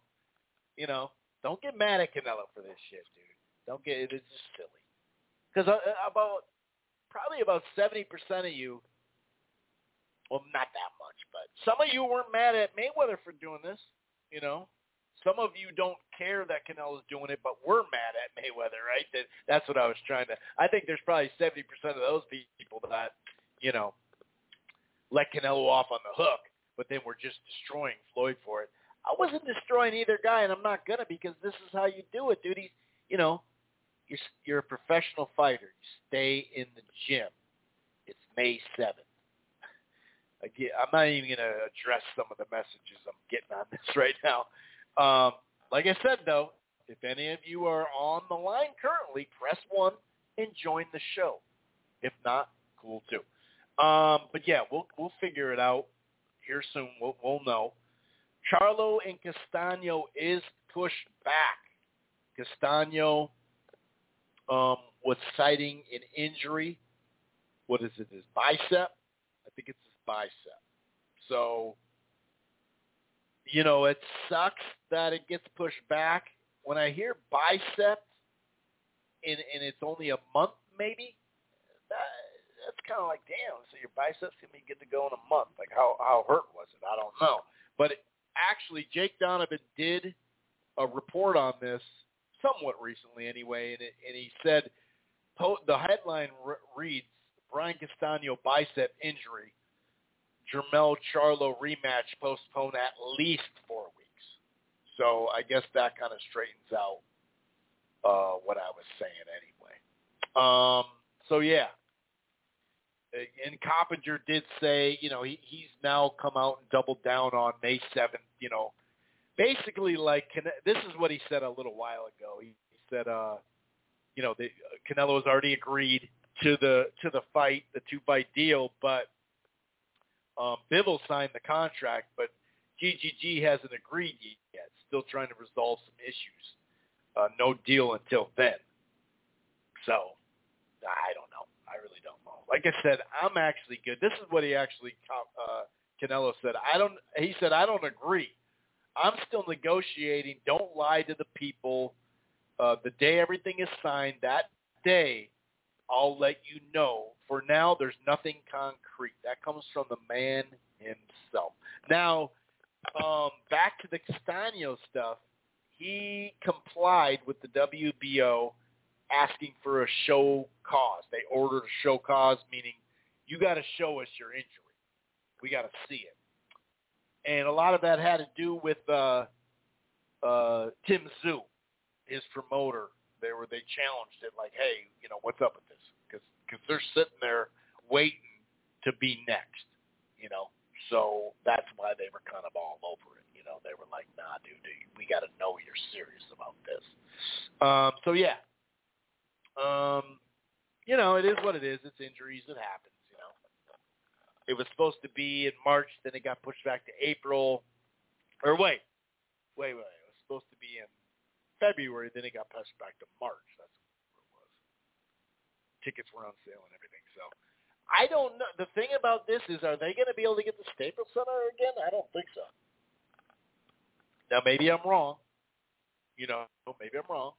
And you know, right now where you look at the Lakers and Clippers, they're not in necessarily a, a guaranteed spot for the playoffs, and they both play in that you know arena. That's why I'm saying that. So I don't know, man. I mean, that's what took a little while to finalize the fight because, and rightfully so, Castaño didn't want to be in Houston. Hey, that's cool, get it. But I don't know what's going to happen now. I really don't know if they're going to be able to get Staples Center again. I doubt it. I doubt it. But who knows? Who knows? Um, and maybe it'll get pushed back, you know, to June. I don't know. Who knows? We can only wait and see. Um, oh yeah, I mentioned part of the the topic notes here. Lou DiBella signs a partnership, a promotional partnership with um, Probellum. So it says here, Keith Idec on the story um, from yesterday, BoxingScene.com, DiBella Probellum Forum partnership to co-promote some DiBella fighters. Not all, but some. And he says, these some quotes from the article. I want to emphasize that this is a working relationship, a partnership. I didn't sell my company. I'm involved in all of my fighters still. Or uh, yeah, I'm involved on all of my fighters. The fighters that we're going to announce we're working together on in the future will be a co-promotional basis. But it's nice to have people call you and tell you that they're interested in, in your expertise and believe that, you know, you can help them execute a plan and a business model that actually something I think I can work.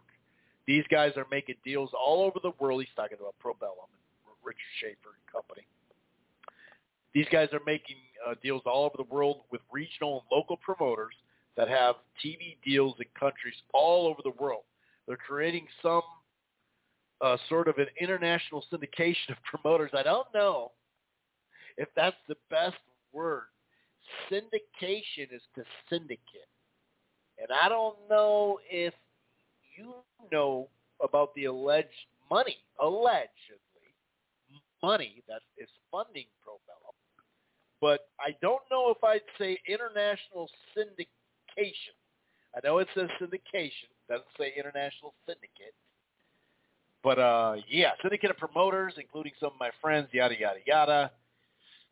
So they're gonna have they're gonna have access to a lot of content, and they're well capitalized. All of this stuff is appealing to me, and in this marketplace where you have exclusive TV deals and often promoters build up an asset, and have no place to bring them. Someone coming into the marketplace with a global strategy and willingness to work with other people, but not swallow them up or put them out to business is really appealing. And that part I do fully get. You know what I mean? I totally fully get that part. Um. So yeah, there's that, um, and we'll see exactly, you know, what this all plays out. This whole company. I mean, they have signed a bunch of decent fighters. They've had, they have some good, you know, they have Nonito Donaire. They have uh, Regis Prograis. They have some. They just they just signed Sunny Edwards. They do have some top level boxers. Um, and then they just got some okay boxers, you know, whatever, world level kind of, you know, that type of thing. Um, so you know, we'll see how this plays out. Like I said, what what Probellum is able to accomplish, and where Probellum's going to go. You know, because like I said, it's alleged that the money, you know, is coming from a spot that isn't necessarily on the up and up, right? And allegedly, it is kind of funny how uh, you know Lou was you know talks about corruption in the sport, and it's like, yeah, man, there is a lot of corruption in the sport. Um, you know, this this allegedly might be one place where it is uh, extra. Um, this is Schaefer's. Uh, yeah, I think this is Schaefer's quotes. Um, these are former relationships where we support these promoters. We don't want to push them out. We don't want to buy their business. No, we want to work with them and, and we co-promote some fighters they have. With Lou, this is an extension of that. Obviously, we're not going to ignore the two biggest markets for boxing, the U.S. market, the U.K. market. So we had conversations with Lou for a while, and uh, we had ongoing conversations with other promoters in the U.S., and we want to work together with and build these strategic relationships. So all in all, it goes on to list, you know, some of the the got Kambosos and Putia and Commey and Conwell and you know uh, other fighters, obviously. Um, so yeah, good for him. That's for sure. He's definitely been looking to uh, score some kind of deal. This will help him. This will help him, no doubt. But yeah, I wonder what I gotta say. Like so far, it's hard to judge Probellum just yet because they just got started. You know, what's their ultimate end game? What are they really thinking about in the short and long term? You can debate that because um, it's definitely debatable. But I really don't know. I mean, right now I'm not impressed with the cards that they have on the schedule. But like I said, uh, like Regis Prograis hasn't fought in a while, so they're just trying to get him out You know, it sounds like they want to try to keep guys active. You know, that's a positive thing. Um, they're clearly trying to build a, build up Dubai in the Middle East in general. I mean, that's clear as day. Um, and at some point, that was going to happen anyway. On it, right? Um, but we'll see. I, you know, I'm, I can't beyond what I kind of just judged them on potentially. I can't really judge them on the quality of content just yet because or the content in general because they're just starting out. So I'm not going to be one of these podcasts that just either uh, sit there and just kiss their ass for no reason, you know, um, because there's a lot of quotes and talks and that type of thing. But until you put good events on, then that's all that really matters, you know.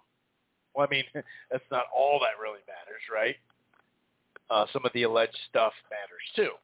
But in general, I got to see what cards they're going to do. I got to see, you know, are they just keeping guys active? Are they? I don't know. You know what I mean?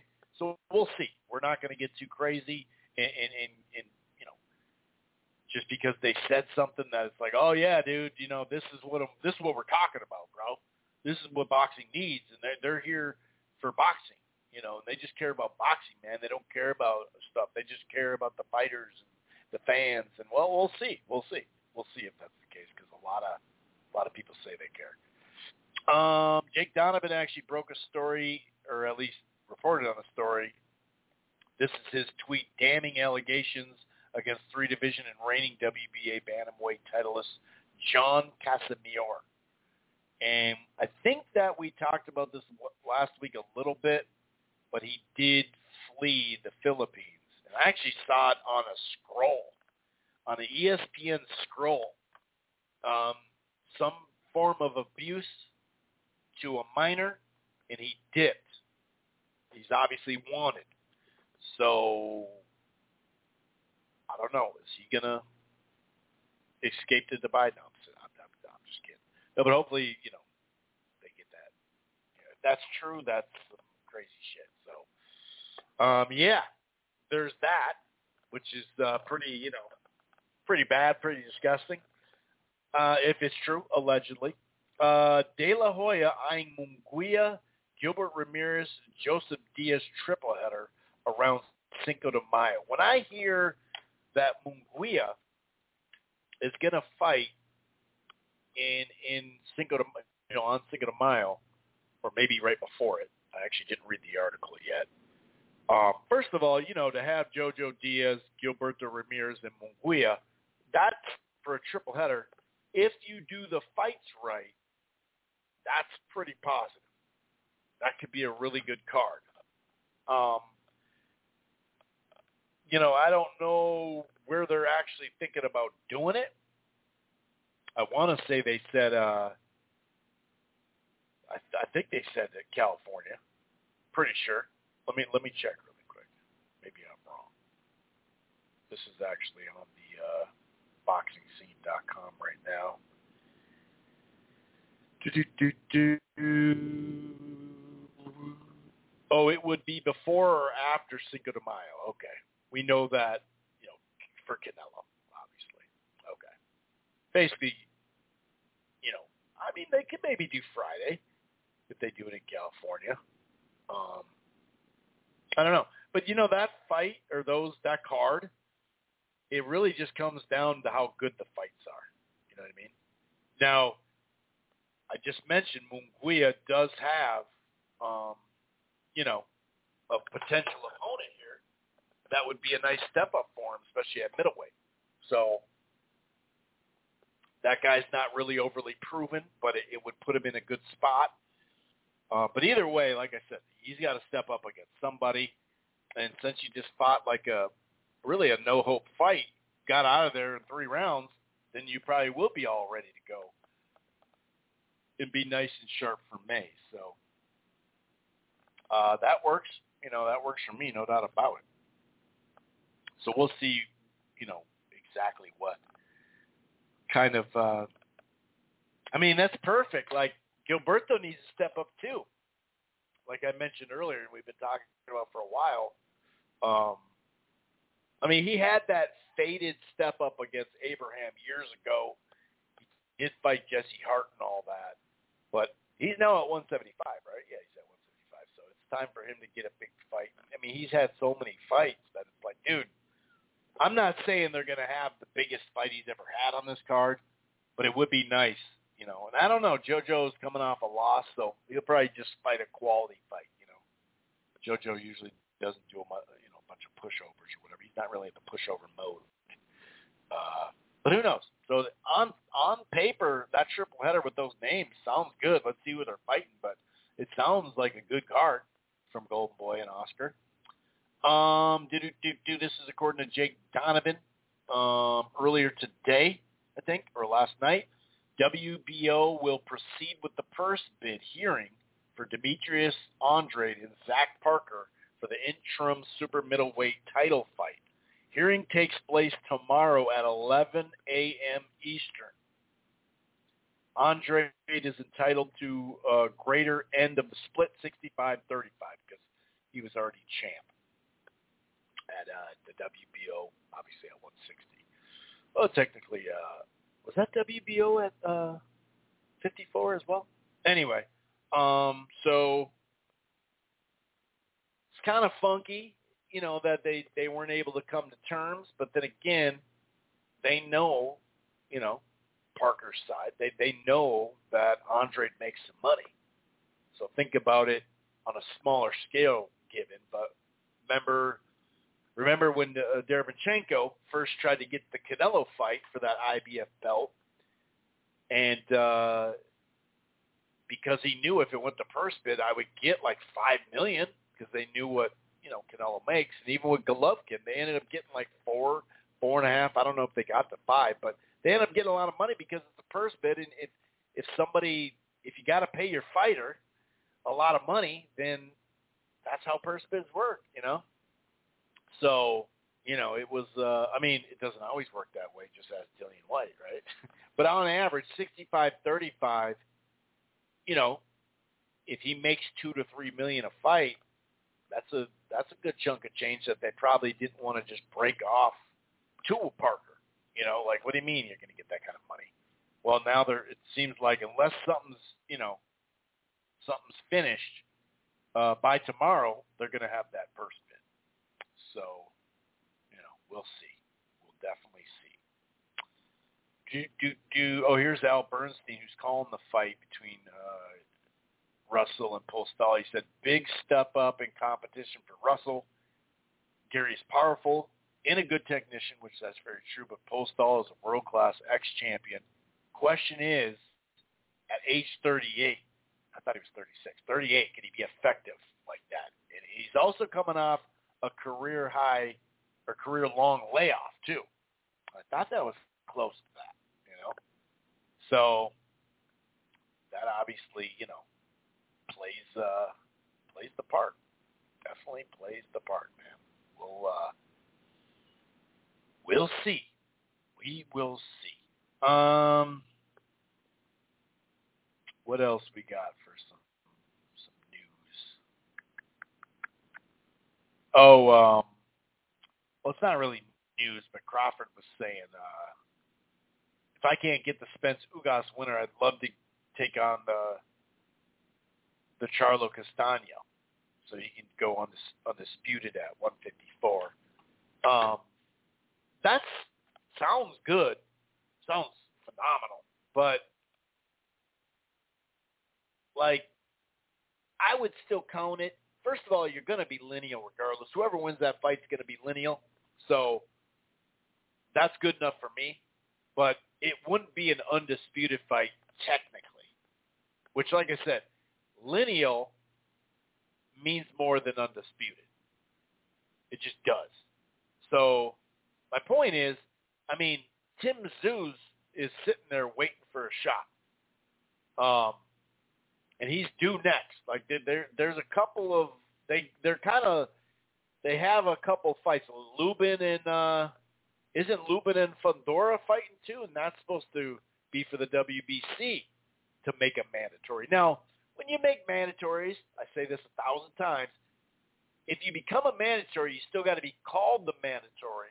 Not just well, he is the mandatory, but you have to call it and say, all right, basically these purse bid scenarios, right? Like, hey, you can work on it. Here's the here's the time frame. Here's 30 days. You know what I mean? So my point is, it wouldn't be for undisputed, but it would be for lineal. So if if if he were able to get that fight, that would be phenomenal. I personally don't see that. You know, I, I don't see that at all. But you never know. That would be awesome. You know what I mean? That would be sweet, though. That would be phenomenal. By the way, the scorecards for that Linares Abdullaev fight. Uh, Linares was up, and I had him up too. After 11 rounds, 106, 103, 107, 102. And then the other scorecard was 106, 103. Because remember, they, you know, they never went back to the fight. So, um, oh yeah. I, did we talk about this? About um, Ryan Garcia? Uh, you know, in his split from Reynoso. I think we did. He, he got a little bit more detailed a couple days ago. And uh, BoxingScene.com wrote an article about, uh, you know, he opened up about the split. He said he didn't have time to work 100%. And so here's some quotes. Eddie didn't have the time to work 100% with me. He's a very busy trainer, and I understand. Sometimes you have to make your change for the better. It's nothing against him. He's a good trainer. I won five fights with him, all by knockout, so there's nothing wrong. I'm going to another level, and I need a full-on 100% trainer. It was never bad blood. it was about dedication and time. You know, it's amazing. Joe was very dedicated trainer, 24/7, watching all my mistakes. Blah blah blah blah blah.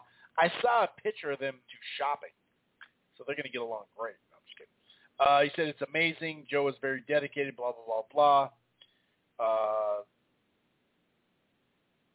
you know, I'm dedicated. I'm always ready to train. I train from pretty much six o'clock to nine o'clock at night. Yada yada yada. So he's basically saying, and if you look at the schedule coming up for Eddie, it is jam packed. I mean, there's just no way around it. But is this a cop out? You know, is this a cop out? It just kind of making it up, or does you know does he have some some points here? Uh, I mean, you know, it is what it is. Um, what he say? Okay, this is a quote from uh, Kell Brook. I've had a fantastic career over to America, beat Shawn Porter for the IBF title. Been in with GGG Spence Crawford, uh, but this is the icing on the cake for me. I can leave. I can obviously the con. I can live in peace with myself. I'm gonna sit down with my family, see if uh, if we want to carry on.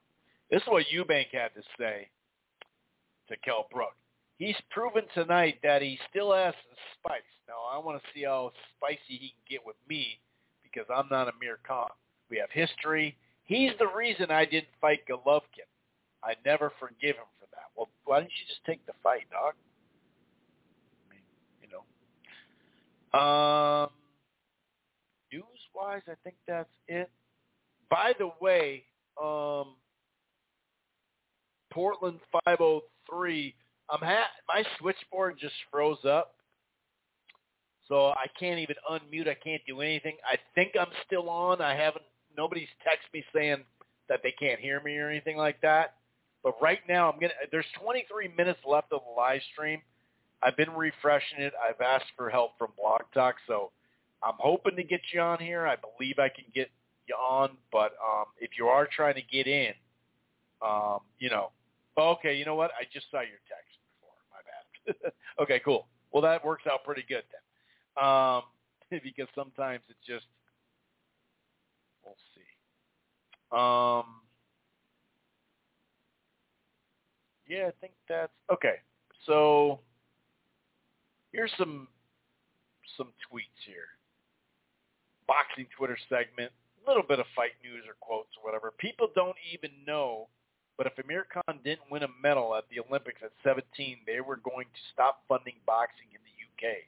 He's basically the reason AJ, etc., all came through the system. It's kind of interesting. Kind of interesting. I'd like to see Brook fight Boots Ennis. Would be the biggest test of his career for for Ennis, and a chance to show him he really is the next big thing. It would also have a chance for Brook to revive his career and show he still got it. A win over Boots would get him another title shot. Win-win situation equals good fight. Make it happen. Like I'm not saying it's, it'd be a great fight for Ennis, but I mean money-wise, there's way more money in the Conor Benn, Eubank Jr., or even Josh Taylor, the one that people think I'm crazy for mentioning. I mean, Amir Khan or Danny Jacobs, who should get into the Hall of Fame? Is that a serious? Someone just messaged me that. Is that serious? Danny Jacobs or uh, Amir Khan? Yeah, neither of them. Neither of them can get into the Hall of Fame. I mean, I can't say they they can't get in because you know you can go there and, and pay your fee and get in, but uh, and Gotti got in. We know all that, but no, Amir Khan or Danny Jacobs like them both for different reasons. Quality fighters, fought a lot of great talent, but no, uh, you're not in the. You're, you're just not in. You're, you're you're just not in. Um, just just bottom line, man. Oh shit. this is a box. This is a Twitter. This is a well, not really combat sports because wrestling's not. But look, this is this is Twitter to a T, and, and so I'm putting in the boxing Twitter it's wrestling, but it's it just shows you how fucked up people are sometimes on Twitter. So they're commenting on a video from Russ Tucker NFL from a wrestler that doesn't have any legs. Now, on my wrestling team in high school, R.I.P. to this uh, this guy, but he had an accident in the summer, and he had his uh, leg amputated, and he was also a linebacker, a damn good one for the football team, and it was really tough to watch him, you know, wrestle. Advantage in wrestling to having no legs. This is what this fucking guy tweeted. Huge, huge, not just an advantage, people. Huge advantage. Are you fucking out of your mind? This shit, you know, when it gets to this level, it actually makes me mad more than laugh. This guy says it's a huge advantage to have no legs. Almost impossible to lose. We're talking about wrestling. Hardest thing in wrestling is defending a single and double leg takedown. Amazing kid can't discredit his heart and inspiration, but it's an advantage in scoring. You mean to tell me you think it's an advantage to have no legs in wrestling? Because, well, you can't take them down. Do you understand the word leverage? Do you, do you know what that means? Google that. Because, like, dude, really? You're telling me that having no legs is better than having two legs. And if you look at a wrestler's legs, on average, they're like two fucking tree trunks. It's like farm boys. That's what wrestling is a lot of times. Stocky brick shit houses is what we call them in the Midwest. This motherfucker said not just an advantage, a huge advantage. I mean, you don't have a, a leg to take down. It's like, yeah, but you can override him with with power. And don't get me wrong, you know, you do your upper body gets a lot stronger. I understand all that, but you can't tell me that having no legs is an advantage, a huge advantage. Like, come stop, dude. Stop it. Just stop it. Um, Taylor is a bit like 2008, 2009 Froch in not really having any public profile despite being our best fighter. I'm sure it'll change once Sky gives him the usual push and once he has a few more decent or defining decent defining scraps. So he is on Sky. So I'm not that crazy to think that Kell Brook I mean, Kell Brook just did business with Sky, right? No, it doesn't mean he can't do business with the Zone and Matchroom or anyone else for that matter. Because I don't, I don't believe he's with Sky. Uh, maybe I'm wrong with that. I could be wrong with that, but you know, I mean, Josh Taylor would, do, you know, that would be a big fight. That'd be a huge fight. Eubank Jr. and like I said, Conor Benn. I get it, but it's not that crazy. It's really, it's really not that crazy. Um. Oh yeah, Golovkin and Ward. It's probably Golovkin's manager or somebody else is, was going at it today. You know, on just stupid stuff, just going back and forth. Uh, you know, I think it started out. Someone asked, uh, um, because it was, by the way, happy birthday, Andre Ward. Um, someone asked him, hey, is there any fights that you wanted that didn't happen before you retired, right? And he said the Froch rematch, rematch in the UK, when he looks at it now, he says that'd probably he looks back at it and go, that'd be fun to fight in front of that crowd. I don't think it changed anything in the ring, at least on the scorecards that would be up on the up and up. You know, I think we saw what would happen in that fight the first time. It didn't necessarily warrant a rematch because it was a pretty basic, easy win. But he said Froch rematch in the UK. Golovkin he turned down in less than five minutes, and Joshua, but I retired. And Golovkin said, Andre, stop lying to the fans. Your team made an offer. I after I announced the fight with Lemieux and sold out MSG. You are still angry since you never sold tickets like me. And he, HBO knew you used the offer publicly to move to 175. And Ward said, I have the receipt, uh, receipts. Stop playing. Kind of going back and forth, yada, yada, yada. Um,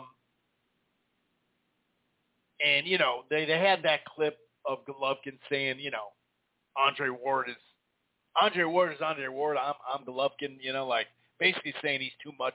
It's it's too high a weight class is what it's sounded like. Um, and he said, "Little G, come on, man, stop it," because someone someone linked that little video of him saying that, and he said, "My English is better. My English is better. Your better. Your memory is getting worse." Okay, so yeah. Um. So anyway, yeah, I'm, I'm not going to really talk too much about that. Um, but that I know that the talks on that were that it had to be at a catch weight. So he was willing to take on Chavez Jr. at 168, but it had to be a a 164 catch weight is is what I recall on that. Um, and remember, the only reason why I bring it up, actually, someone sent me this. This is July 8th, 2015. GGG is now clearly the A side. This is Dan Rafael, ESPN senior writer at the time. GGG is now clearly the A side, yet Ward would dictate terms, which makes no sense. That's what uh, Loeffler said, Tom Loeffler. Loeffler. Uh, GGG would fight Ward on a 50-50 basis, the best 160-pounder versus the best 168, but at 164. So, and he says, but it seems like Ward needs more tune-ups. So that's where Tom coming in saying, well, you know, you already announced it, or you, you said that after we announced it, but hold on. You're saying that he wanted more tune-ups. So which which one is it? It's always been a little weird thing. And, you know, I get the catchweight thing because that's a tough-ass fight. But remember, remember, okay, that they're the ones who said, I'm talking about Golovkin's team, 154 to 168 or whatever the hell. Some people say 175, then it went back to 168. Either way, they said, hey, anyone can get it.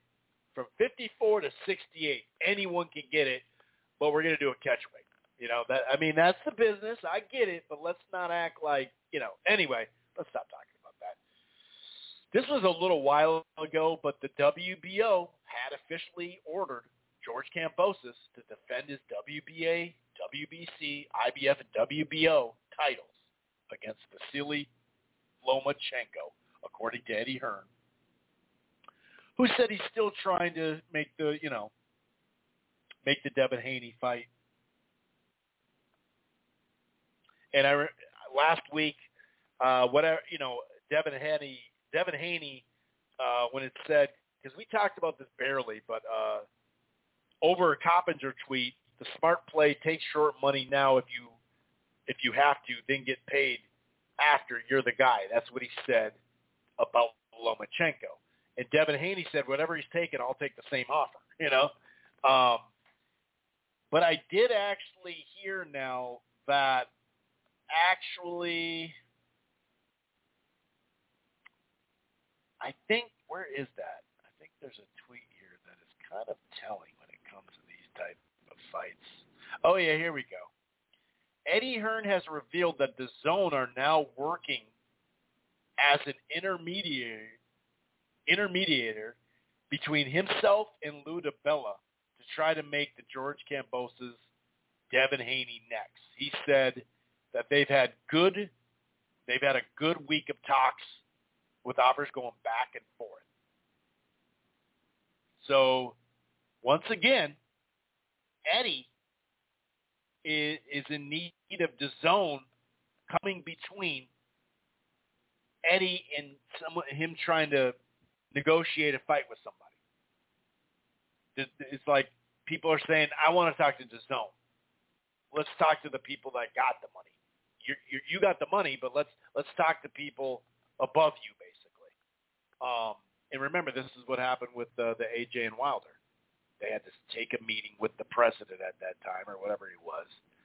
Um, and that meeting obviously didn't go that well, but because remember they didn't the money was great potentially, but divulged what AJ was making, and they were just giving away money. You know, it's it's crazy. But anyway, um, that's kind of funny. But hey, anything to get the the fight made, I'm down. I'm down. I'm down for it. Uh, Hearn has to make the zone understand if Matchroom lose out on Haney, they could say goodbye to being taken serious in the U.S. market. This is the truth. You have he has to pull off that Haney fight, and obviously, some of this comes down to if Canelo's going to take. You know, as far as money, some of it comes down to Canelo too. Let's not forget about that, because I remember him talking about that last year. You know, and him saying, "Well, Canelo signs this two-fight deal, and it was a one-fight deal back then." That now we'll get more earmarked money for our full budget whether that's the full year or quarters or whatever. So I'm sure that plays into it. You know, um, you can't underestimate that. All right, Daniel Kinahan's web of boxing operatives who can do his bidding in the sport grows ever larger. That's Al Dawson. Al Dawson Sport. Yeah, that, that's that's about right. That is about right. Okay, so I have okay two more. Actually, someone's been repeating this. Okay, so so this person messaged me saying we all know that PBC and Fox are going to be done, right? Last year, it was said that they're going to be done, but they had a one-year uh, kicker in the contract, right? And Fox obviously took that kicker. Now, does that mean they're negotiating for a new deal? I have no clue. I'm not going to act like I do. Okay, I could see that maybe. I could see it the other way too. But I remember, I think it was last year as well, um, that somebody was it Glazer or somebody, somebody, a, handful of reporters, quote unquote, not really, but uh, said that they're not going to do, they're not going to re up the Fox deal, but they're going to get a deal with CBS. And I was like, oh my god, that you know, first of all, I don't I don't believe that to be true on just straight up CBS because CBS is actually, as far as shows, and all that, um, college football, college basketball, blah blah blah. They have you know they, they have a huge uh, platform. They're the number one network um, out of the big four, CBS, and they have you know March Madness for college basketball coming up. They have the Masters, blah blah blah. But someone said, "Oh, it'll be CBS," and I can't see CBS giving away that many primetime Saturdays. Now, maybe in the summer or something. What I do know is CBS has CBS Sports Network, which is even uh, in, in lesser homes than FS1. That's for sure. It's more on the level of FS2, actually. Um, so would it be a combination of a little bit of CBS and CBS Sports Network, and because they are tied, CBS is tied obviously to show, you know, Showtime. Um, I mean, that could be. You know, I don't know. I, I guess that would have my my my guess. If it's CBS, it would have to be a good chunk of it on CBS Sports Network. But one thing I did say to this person, if they really want to, if they're really trying to know about it, if they're just trying to shit on the PBC, I'm not sure. But what I ultimately, or not ultimately, but when this story came out, the first thing I said is Paramount Plus. Could they be moving you know, if they're going to CBS or, you know, whatever, Viacom, CBS, whatever, if they're going over there, then would it be CBS Sports Network and, and, and Paramount? You know, could could that could Showtime? Because you assume Show Showtime's to continue. Well, they're continuing to work to, with the PBC right now. They only had a a three year deal. We haven't heard of a new announced deal with Showtime yet. But remember, they had a three-year deal. At least that's what was reported. So right now, we haven't heard of a new deal yet. Clearly, they're in the PBC business. I mean, they they they you know they Charlo. If if Canelo wants the Charlo fight, it sounds like they're going to do that one. I don't know that for a fact, but it sounds like it. But they for sure are doing the Spence Ugas. They've had the best, you know, one of the best schedules yet so far. But uh, but so we don't we don't know if they're about to announce a new deal. And like I said, the first thing when they said that PBC is not when multiple people were talking about, and they're not really all reporters, but when they said, you know, it's CBS, that kind of threw me for a loop. And hey, I'm all for it. Fuck, that'd be great, but I just don't see them giving them a bunch of CBS dates. They had two prime time CBS fights, and both of them did really good, and they still didn't get any kind of, all right, we're going to do one a year or nothing like that, you know. But I brought up Paramount Plus because, once again, much like ESPN Plus, that it it's a way to get subscribers on it, right? Sign-ups and stuff. Now, if you look at what the bundle did, and obviously it's a different bundle, but ESPN Plus got helped out majorly from bundling, right? Well, you know, they've had the Paramount Plus and Showtime bundle. There's a bundle and save starting at 12 bucks. Right now, you can you can have the the bundle Paramount Plus and Showtime for twelve dollars. If you're paying eight or ten or twelve or eleven or fifteen, whatever you're paying for Showtime, right now you could just like if you don't have cable, right? Well, even if you have cable and you just drop your Showtime for twelve bucks, you can get Paramount Plus. Could that be something that they're going to parlay into the PBC deal? And that's why I brought up Paramount Plus. I think this was last year. I don't even know what time of year it was, but I just remember like Glazer was the first one to start talking about how last year was the last year of the PBC on Fox deal. And as we know, like I said, they did use the extension kicker, but we don't we don't really know where that deal lands or if it's ever going to come back again or if it's not going to be meaningful at all. We don't really know. I mean, that the writing, a lot of people think that, that's for sure.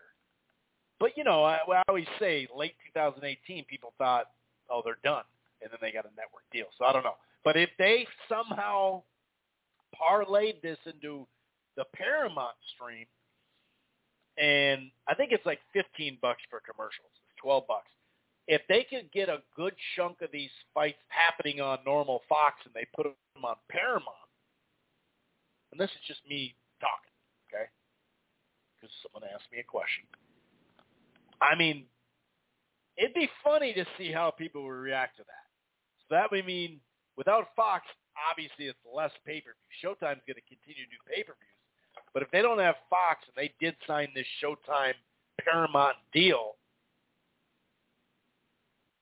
as a hardcore fight fan, I would love it because then it's less pay-per-views. Now, you can always make the argument that the exposure won't be as big. That's obvious, right? Like how much on Paramount Plus would they advertise when fights come up? When I go on ESPN Plus, they're not really advertising that much.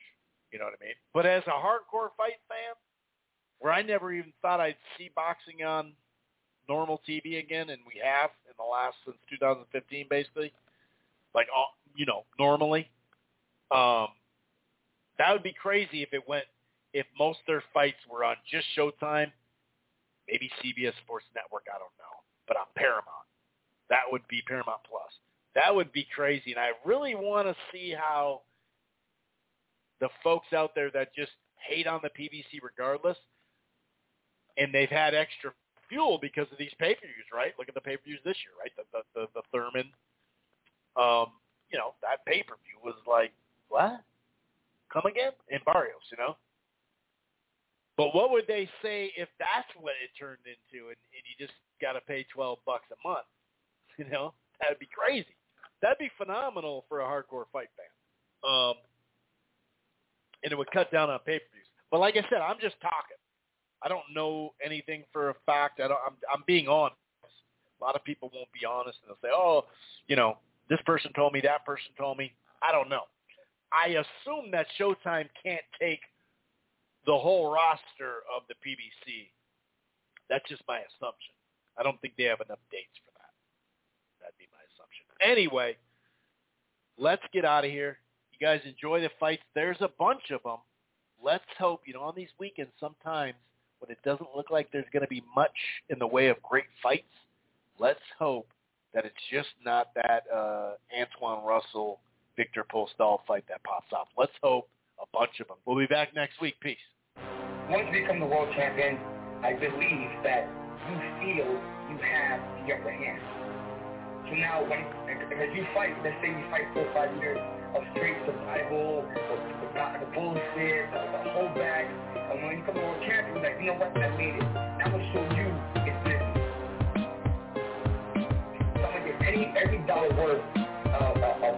but I observed